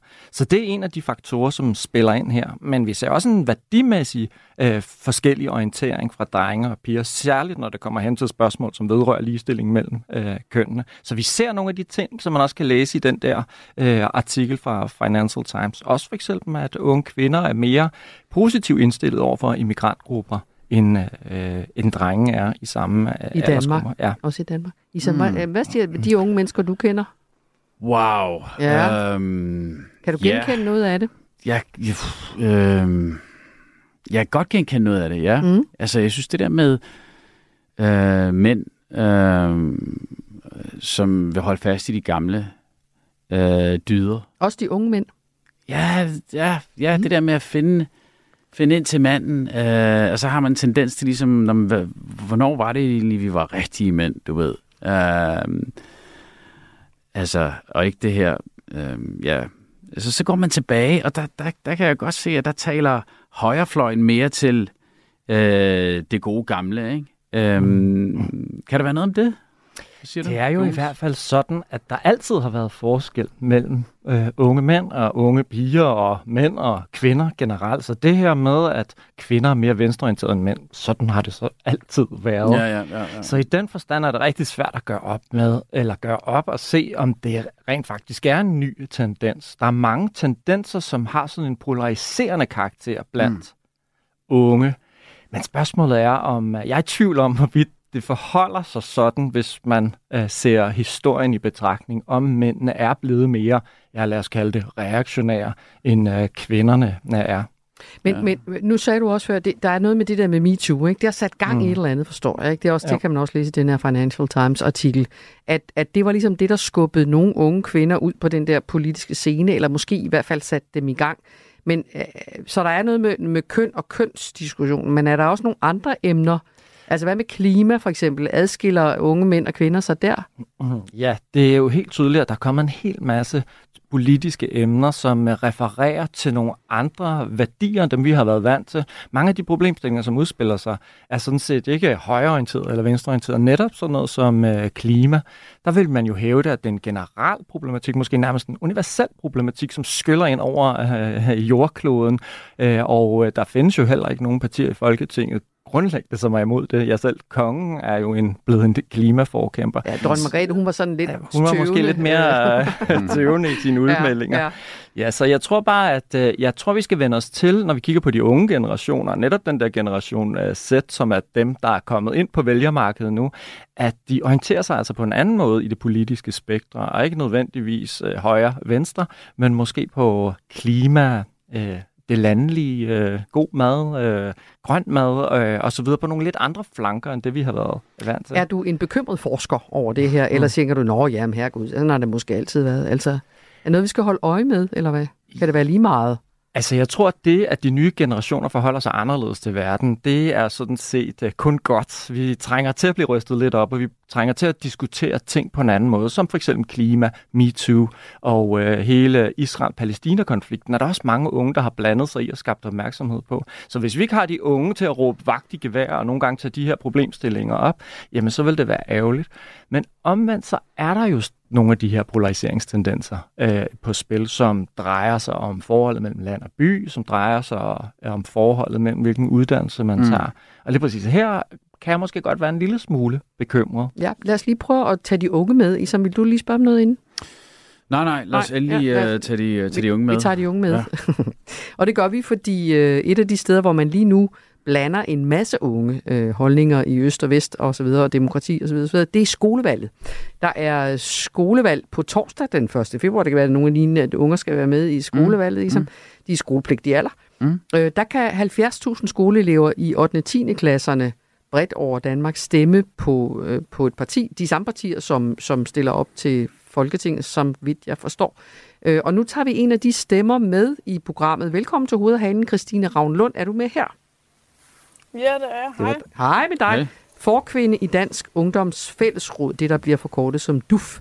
Øhm, det her skolevalg er, er jo, har jo en lang tradition. Ikke? Det er arrangeret af Folketinget og Børne- og Undervisningsministeriet sammen med jer i DUF.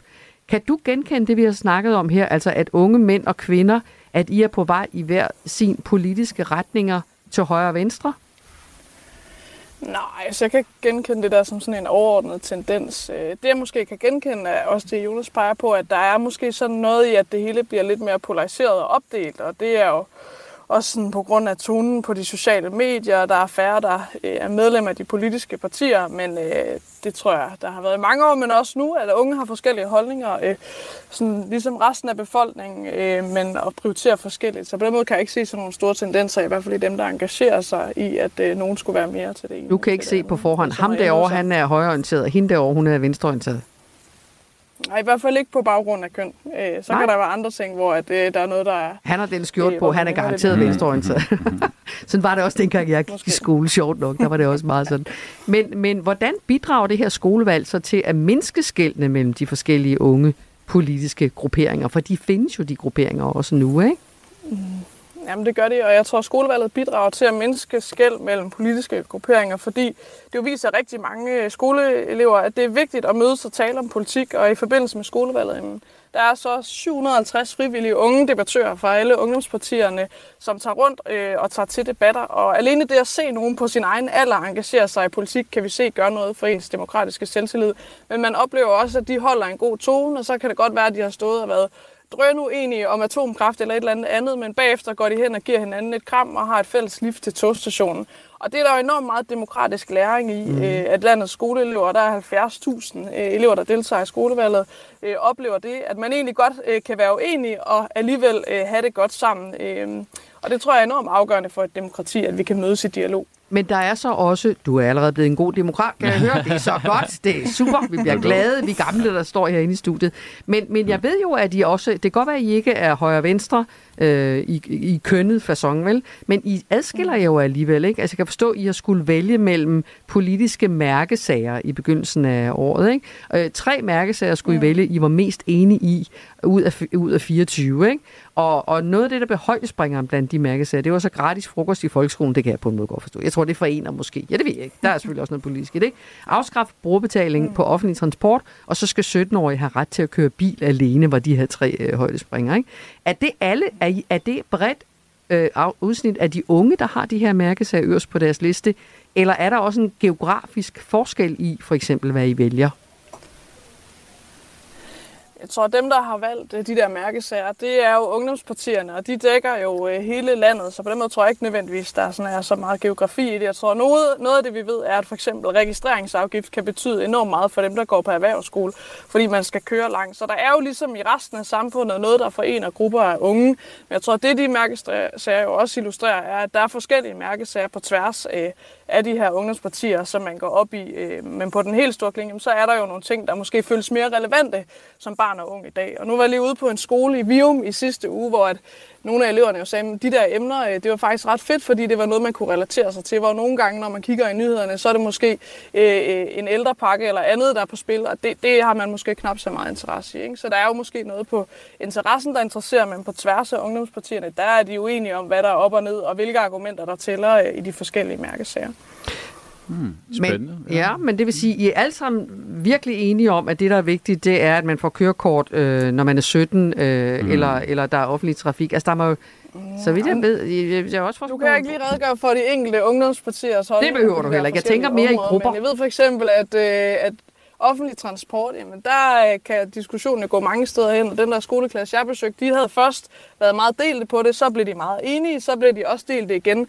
Så det illustrerer jo, at skolevalget ikke er til for, at man skal være enige med hinanden, men egentlig bare til for, at man får taget den der diskussion, og vi oplever egentlig med mange af de arrangementer, vi laver, at både elever og lærere bliver overrasket over, hvor mange holdninger man har. Fordi vi ved også, at halvdelen af unge har lav demokratisk selvtillid, og det betyder for eksempel, at man øh, ikke tror på, at ens holdning er vigtig. Mm. Så sådan noget som skolevalget og de forskellige mærkesager handler egentlig mere om øh, at finde ud af, at man skal deltage i demokratiet, og at man har noget at skulle have sagt, og det er værdifuldt, det man har at skulle sige, mere end at man sådan skal blive enige med den ene eller den anden. Og så er det klart, at der er måske nogle sam- øh, sager, der samler unge mere på tværs end andre generationer. Men det er jo også i en tid, hvor der er noget generationsulighed, og hvis man kigger ud over at dem, der kan stemme, jamen, så er der altså flere ældre, der kan det end unge. Øh, og der er skolevalget også en god pejling for nogle af dem, der ikke kan sætte sit kryds i den rigtige stemmeboks til, at politikerne lige kan lytte, hvad er man optaget af som en ung generation. Mm, mm. Jeg er lidt nysgerrig på det her med målet. Hvad er målet med det? Hvad, hvad er helt vidusen med øh, nu de her emner, man tager op, øh, som du snakker om, mm. det her med demokratisk øh, selvtillid, at den er lav. Øh, fordi det er jo også noget med børn og de unge skal jo se øh, resultater for at tænke, hey, det her, det er vigtigt. Mm. Ja. Kan du følge mig? Jamen, jeg tror, jeg kommer fra et sted, Ja, det kan mm. jeg godt. Mm. Øh, og jeg var også ude ved en, som var meget kritisk og sagde til øh, undervisningsministeren, jamen hallo, det kan godt være, at vi stemmer på torsdag, men det batter jo ikke noget på den måde. Og mm. det her er jo en del af et skoleforløb, ikke? Øh, mm. og det der hele ideen er, ligger på mange måder til grund ved, at jeg ikke tror, at demokratiet er noget, man kan tage for givet, og man kan ikke bare lukke øjnene, og så kommer det af sig selv. Så det er jo et forsøg blandt mange andre ting i at sådan få den der samtale frem øh, og opdage, at der er nogen, der har holdninger. Jeg besøgte også nogen, som ikke havde overvejet det der med øh, skattelettelser for unge med fritidsjob var en ting.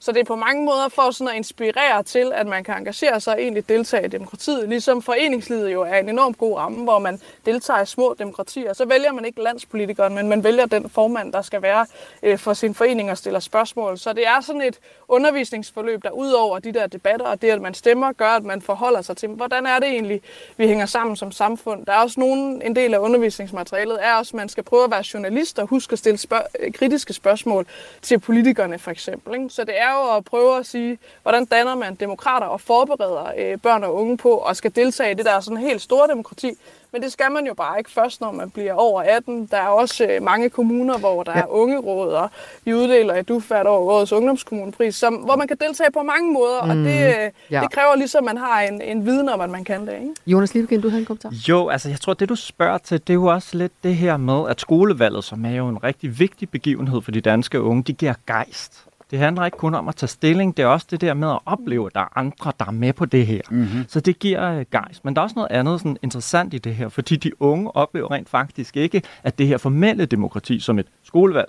er en del af, at de bliver hørt i det. De oplever faktisk, at adgangsbilletten er rigtig, rigtig vanskelig at indløse. Og det kan det her jo selvfølgelig bidrage til. Men man skal også forstå det på den måde, at der rører sig noget andet øh, hos unge. Måske noget, som falder uden for det, vi almindeligvis forstår ved politik. Altså for eksempel Israel-Palæstina-konflikten, som jeg ved optager dig på ja. forskellige niveauer. Ja. Det er faktisk også noget, der optager de unge. Og her kunne man så sige, det har noget at gøre med et lidt mere venstreorienteret politisk parti, men det er ikke nødvendigvis sådan, de unge oplever det. De oplever, at de har nogle stærke følelser. De synes faktisk, at der foregår nogle uretfærdigheder ude i verden, som rammer den på andre måder. Mm, mm. Og det, der er det interessante ved det her, det er, at de unge flytter nogle gange den politiske kamp hen på nogle andre niveauer. Mm. Øh, blandt andet noget af det, som du måske også erfarer i, i dit liv. Ja, ja. Interessant. Ja. Så det er for det, der er rødt og blåt for de voksne, er det ikke nødvendigvis for Nej. de unge. Skal ja. vi lige sige farvel til dig, øh, Christina Ravn Lund. Tak skal du have, fordi du var med. Selv tak. Forkvinde ja. i Dansk Ungdomsfællesråd, altså det, der hedder DUF. Ja, jeg vil bare sige det her. Øh, det var Jonas. Ja. Jonas, jeg, hvad hedder det med øh, for eksempel det her. Men det er meget konkret det her med, med øh, kørekort som 17-årig. Mm. Altså lad os nu sige, at øh, de fleste elever synes, at det er en god idé. Bliver det hørt? Hvor meget, hvor meget, altså, hvor meget pondus får det? det altså, det var... Nej, det bliver selvfølgelig ikke hørt. altså, og det er jo nej, det, der... det er kun noget, vi leger.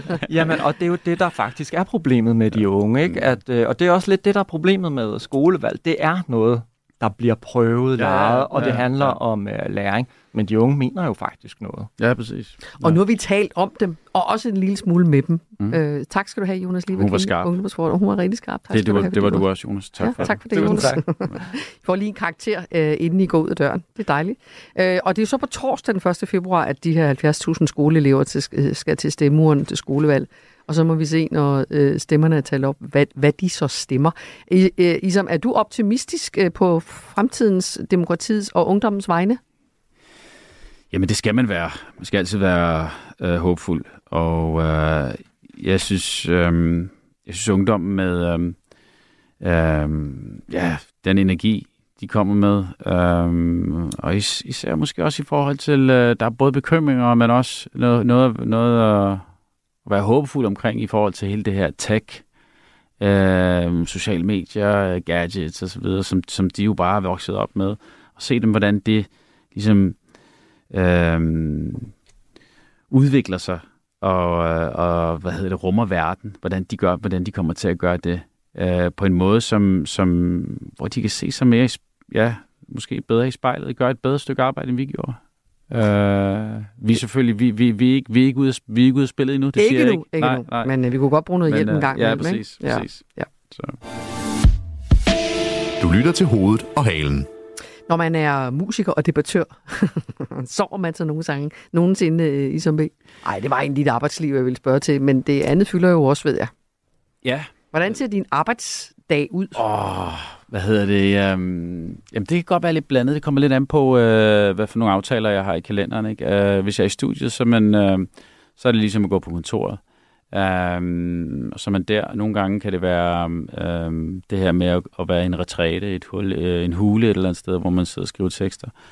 Eller også så, det, um, så kan det være på tur, eller det kan være uh, ja, interviews, eller uh, hvad der nu rører. Så nu laver jeg jo også lidt forskellige andre ting, uh, såsom uh, og, og ja, arrangere nogle events, uh, hvor vi så øh, planlægger sådan noget. Øh, men, men så er det, du ved, i kollektivet. Det er meget godt at, at have et kollektiv omkring sig, mm. øh, når man... Øh, når man ikke skal så meget. Ja, men også bare, når man, når man, øh, når man, har, når man er sådan den her kunstner for sig selv, og man går ligesom og nulrer med og det. Og selvoptagelse. Ja, præcis. Ja, som præcis. du sagde så før. Det, ja. det er ret sundt. At... Jeg har glemt, hvad det hed. Megalomani. Ja. Det er noget af den stil. Præcis. Ja. Øh, men det vil sige, at du har ikke sådan en arbejdsuge, hvor du arbejder fire eller fem dage om ugen. Det er nemlig det, vi skal snakke om nu. Nej, og det er både godt og skidt. Øh, min kone synes, det er skidt. Øh, hvad hedder det? Men øh, der er skift emne. Ja. vi ender altid hos din kone. Har du lagt mærke ja, til det? det Jeg rigtigt, håber, hun hører programmet. Jamen, hun, er, hun er fantastisk. Ja, godt at høre. Mm. Diskussionen om det her gode arbejdsliv, øh, kombineret med, at der jo også skal være penge til det, vi også har talt om, nemlig når vi bliver gamle, ikke? Øh, det er jo en diskussion, der kører hele tiden. Et af de steder, hvor man siden 2020 har afprøvet, om det så er bedre for arbejds, øh, arbejdslivet at arbejde fire dage om ugen i forhold til fem. Det er på Jobcentret i Esbjerg. Okay. Og nu har så VIVE, det Nationale Forskningscenter for Velfærd, evalueret det her projekt fra Esbjerg og fundet ud af, at dem, der har fem dages arbejdsuge, er glade for deres arbejde, men dem, der arbejder fire dage om ugen, er lidt gladere.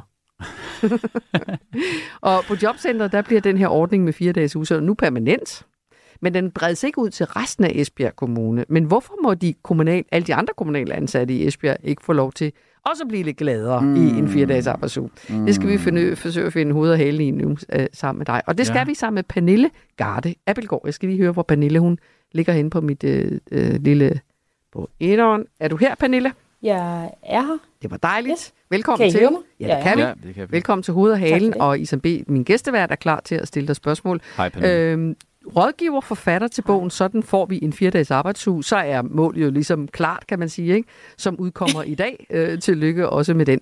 Fordelene ved at have en fire-dages arbejdsuge, altså sådan i punktform, hvad kunne det være? Vi ser, der er rigtig mange forskellige modeller. Den model, som I nævnte der fra Esbjerg, det er jo stadigvæk, hvor man arbejder 37 timer på fire dage. Øh, men vi ser faktisk rigtig mange private virksomheder, der går over til en fire-dages arbejdsuge, hvor man simpelthen skærer en hel dag øh, fra, så man sådan kommer helt ned på 30 eller 32 timer om ugen, altså til samme løn. Og der ser vi altså nogle klare fordele. Vi ser faktisk, at man når mere på fire dage, end man før gjorde på fem dage. Nogle gange når man endda mere mm. på de fire dage, end man før gjorde på fem dage, fordi man simpelthen arbejder på en anden måde. Så, så målet er ikke at arbejde mindre i og for sig? Nej, målet er helt klart øh, at beholde den samme øh, produktion, den samme produktivitet, øh, men bare øh, arbejde på en anden måde, øh, så man kan holde flere restitutionstimer. Mm-hmm. Så man bliver mere effektiv.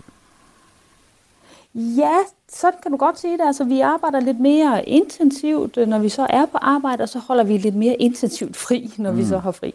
Sådan kan man godt sige Nå, det. hvis det så er så positivt, øh, og det viser det jo også i Esbjerg, mm. selvom der ikke er kæmpe forskel, som jeg forstår det, øh, hvorfor er det så ikke mere udbredt i samfundet? Jamen det er da også, det er da også et godt spørgsmål, fordi der er faktisk, det, det viser sig, at en fire-dages arbejdsuge, hvis man skruer den rigtig sammen, sådan som selvfølgelig passer til de forskellige faggrupper, for der er selvfølgelig forskel på, om man er VVS-mand eller akademiker.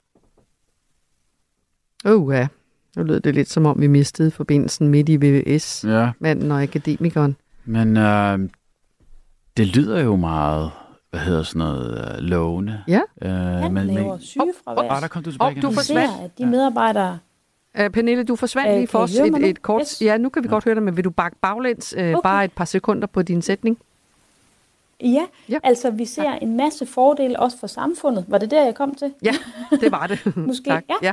Ja, øh, nemlig i form af lavere sygefravær. Og vi ser også, at i de virksomheder, hvor man arbejder øh, fire dage om ugen, der er der medarbejderne, de har også en tendens til at arbejde, øh, øh, tage flere frivillige chancer. Øh, altså simpelthen styrke civilsamfundet på en anden måde. Øh, Øh, vi ser mindre pendling frem og tilbage, fordi vi jo har en dag mindre. Så der er, er en hel masse fordele, både for samfundet som helhed, hvis vi kan holde samme produktivitet, men også både for virksomhederne, som faktisk tjener flere penge, fordi produktionen øh, bliver højere, og for medarbejderne, som får mere fri. Så det er, altså, øh, hvis I spørger mig, er det en gåde, at der ikke er flere, der, øh, der tester det af. Øh, indtil videre, tror jeg, jeg tror, der er omkring 200 danske virksomheder, som tester fire dages arbejdsuge lige for øjeblikket, så vi får hele tiden ny dag, data ind på, øh, hvad det betyder. Jeg synes, jeg synes nu mere stemningen, altså når jeg tænker sådan rent politisk, er mere for, at vi skal arbejde mere, og nu har vi fået fjernet stor bededag, og øhm, altså det virker som om, det er mere bølgen, end at øh, vi skal korte ned for at følge med industrien og følge med, øh, med de andre. Øh, jeg synes altid, når man sammenligner Danmark med andre lande, øh, så arbejder de meget mere. Hvad siger du til det, Jamen, Pernille? det er faktisk... Øh, ja, ja, men det, det, det, øh, det, du har helt ret i, at politisk øh, er, ideen om fire dages arbejdsuge lidt i modvind, men det er i virkeligheden fordi, at det er en lidt doven analyse, de der politikere der, de har lavet, fordi Mm. mm. de har sagt, at jo flere timer vi arbejder, jo mere kan vi nå. Mm-hmm. Men sådan er det jo ikke nødvendigvis. Altså, du er jo heller, altså, du er heller ikke super kreativ altid, tænker jeg. Øh, så det her med, at man i virkeligheden jo øh, får noget mere restitution, øh, sådan så man så kan præ- øh, præstere mere, når man så er på arbejde, øh, gør jo, at vi, vi når mere. Og jeg, jeg tror, hvis det er, at man bare øh, øh, beder danskerne om at arbejde mange flere timer, altså nu har de jo skåret en helligdag væk, øh, det svarer jo sådan lidt til at prøve at bekæmpe klimaforandringer med fossile brændstoffer her, ikke? fordi Mm. vi har nogle alt for, meget, alt for høje stresstal, alt for høj mental. Ja. mistrivsel på danske arbejdspladser. Ikke? Ja. Og så hvis den eneste kur bare er, at vi skal arbejde mere, så tror jeg bare, at vi opnår den modsatte effekt. Så det ja. her er faktisk en måde at prøve at redde vores velfærdssamfund på. Jeg tror, at det er det, der kan vække hvad hedder det, øh, politikerne, hvis vi skal tage det her øh, bud seriøst. At øh, nationen er stresset, der er nogle folkesygdomme, der er nogle, øh, der skal, der skal hvad hedder det, gøres noget ved. Og hvis det her er løsningen, så tror jeg, at det har en chance. Ellers, så tror jeg ikke på det. Nu må vi se, Jeg Pernille. ideen. Lad os, lad os håbe, at der er mange, der læser din bog, Pernille Ja. Garde Abelgaard. Ja. Øh, og, og rigtig meget held og lykke med den rådgiver, og altså, som sagt forfatter Tak på for bogen. det. Sådan får vi en fire arbejdsuge. Tak skal du have for det. Tak for det. Vigtigt. Ja, super vigtigt. Nå, Isam, øh, der er gået to timer om et lille bitte øjeblik. Jeg står her og skæver op mod klokken, kan du godt se, for at nå at ramme den helt nøjagtigt klokken 16, når der kommer øh, nyheder. Øhm, Jeg synes, du har været øh, en rigtig god vært. Og, jeg vil og du har været en rigtig god gæstevært. Og tak fordi jeg måtte komme ind. Og tak fordi, at du har stillet nogle gode spørgsmål. Jamen, øh, Og vi også, tak fordi vi også har talt om andet end Israel-Palæstina. jamen selvfølgelig, ja. absolut. Der sker jo alt mulige ting i verden, øh, som er vigtige at adressere. Øh, jeg synes, vi har haft nogle øh, rigtig gode øh, Gæster. inputs ja, og gæster. Ja, kilder, præcis. Absolut. Ja, det mener jeg også. Og vi er tilbage igen i morgen med en ny gæstevært. Det er komiker Sebastian Dorset, Mhm. øh, som kommer, øh, og det er 14.05, sådan som det plejer at være til hovedet af halen. Du har lyttet til en podcast fra Radio 4. Find flere episoder i vores app, eller der, hvor du lytter til podcast. Radio 4. Ikke så forudsigeligt.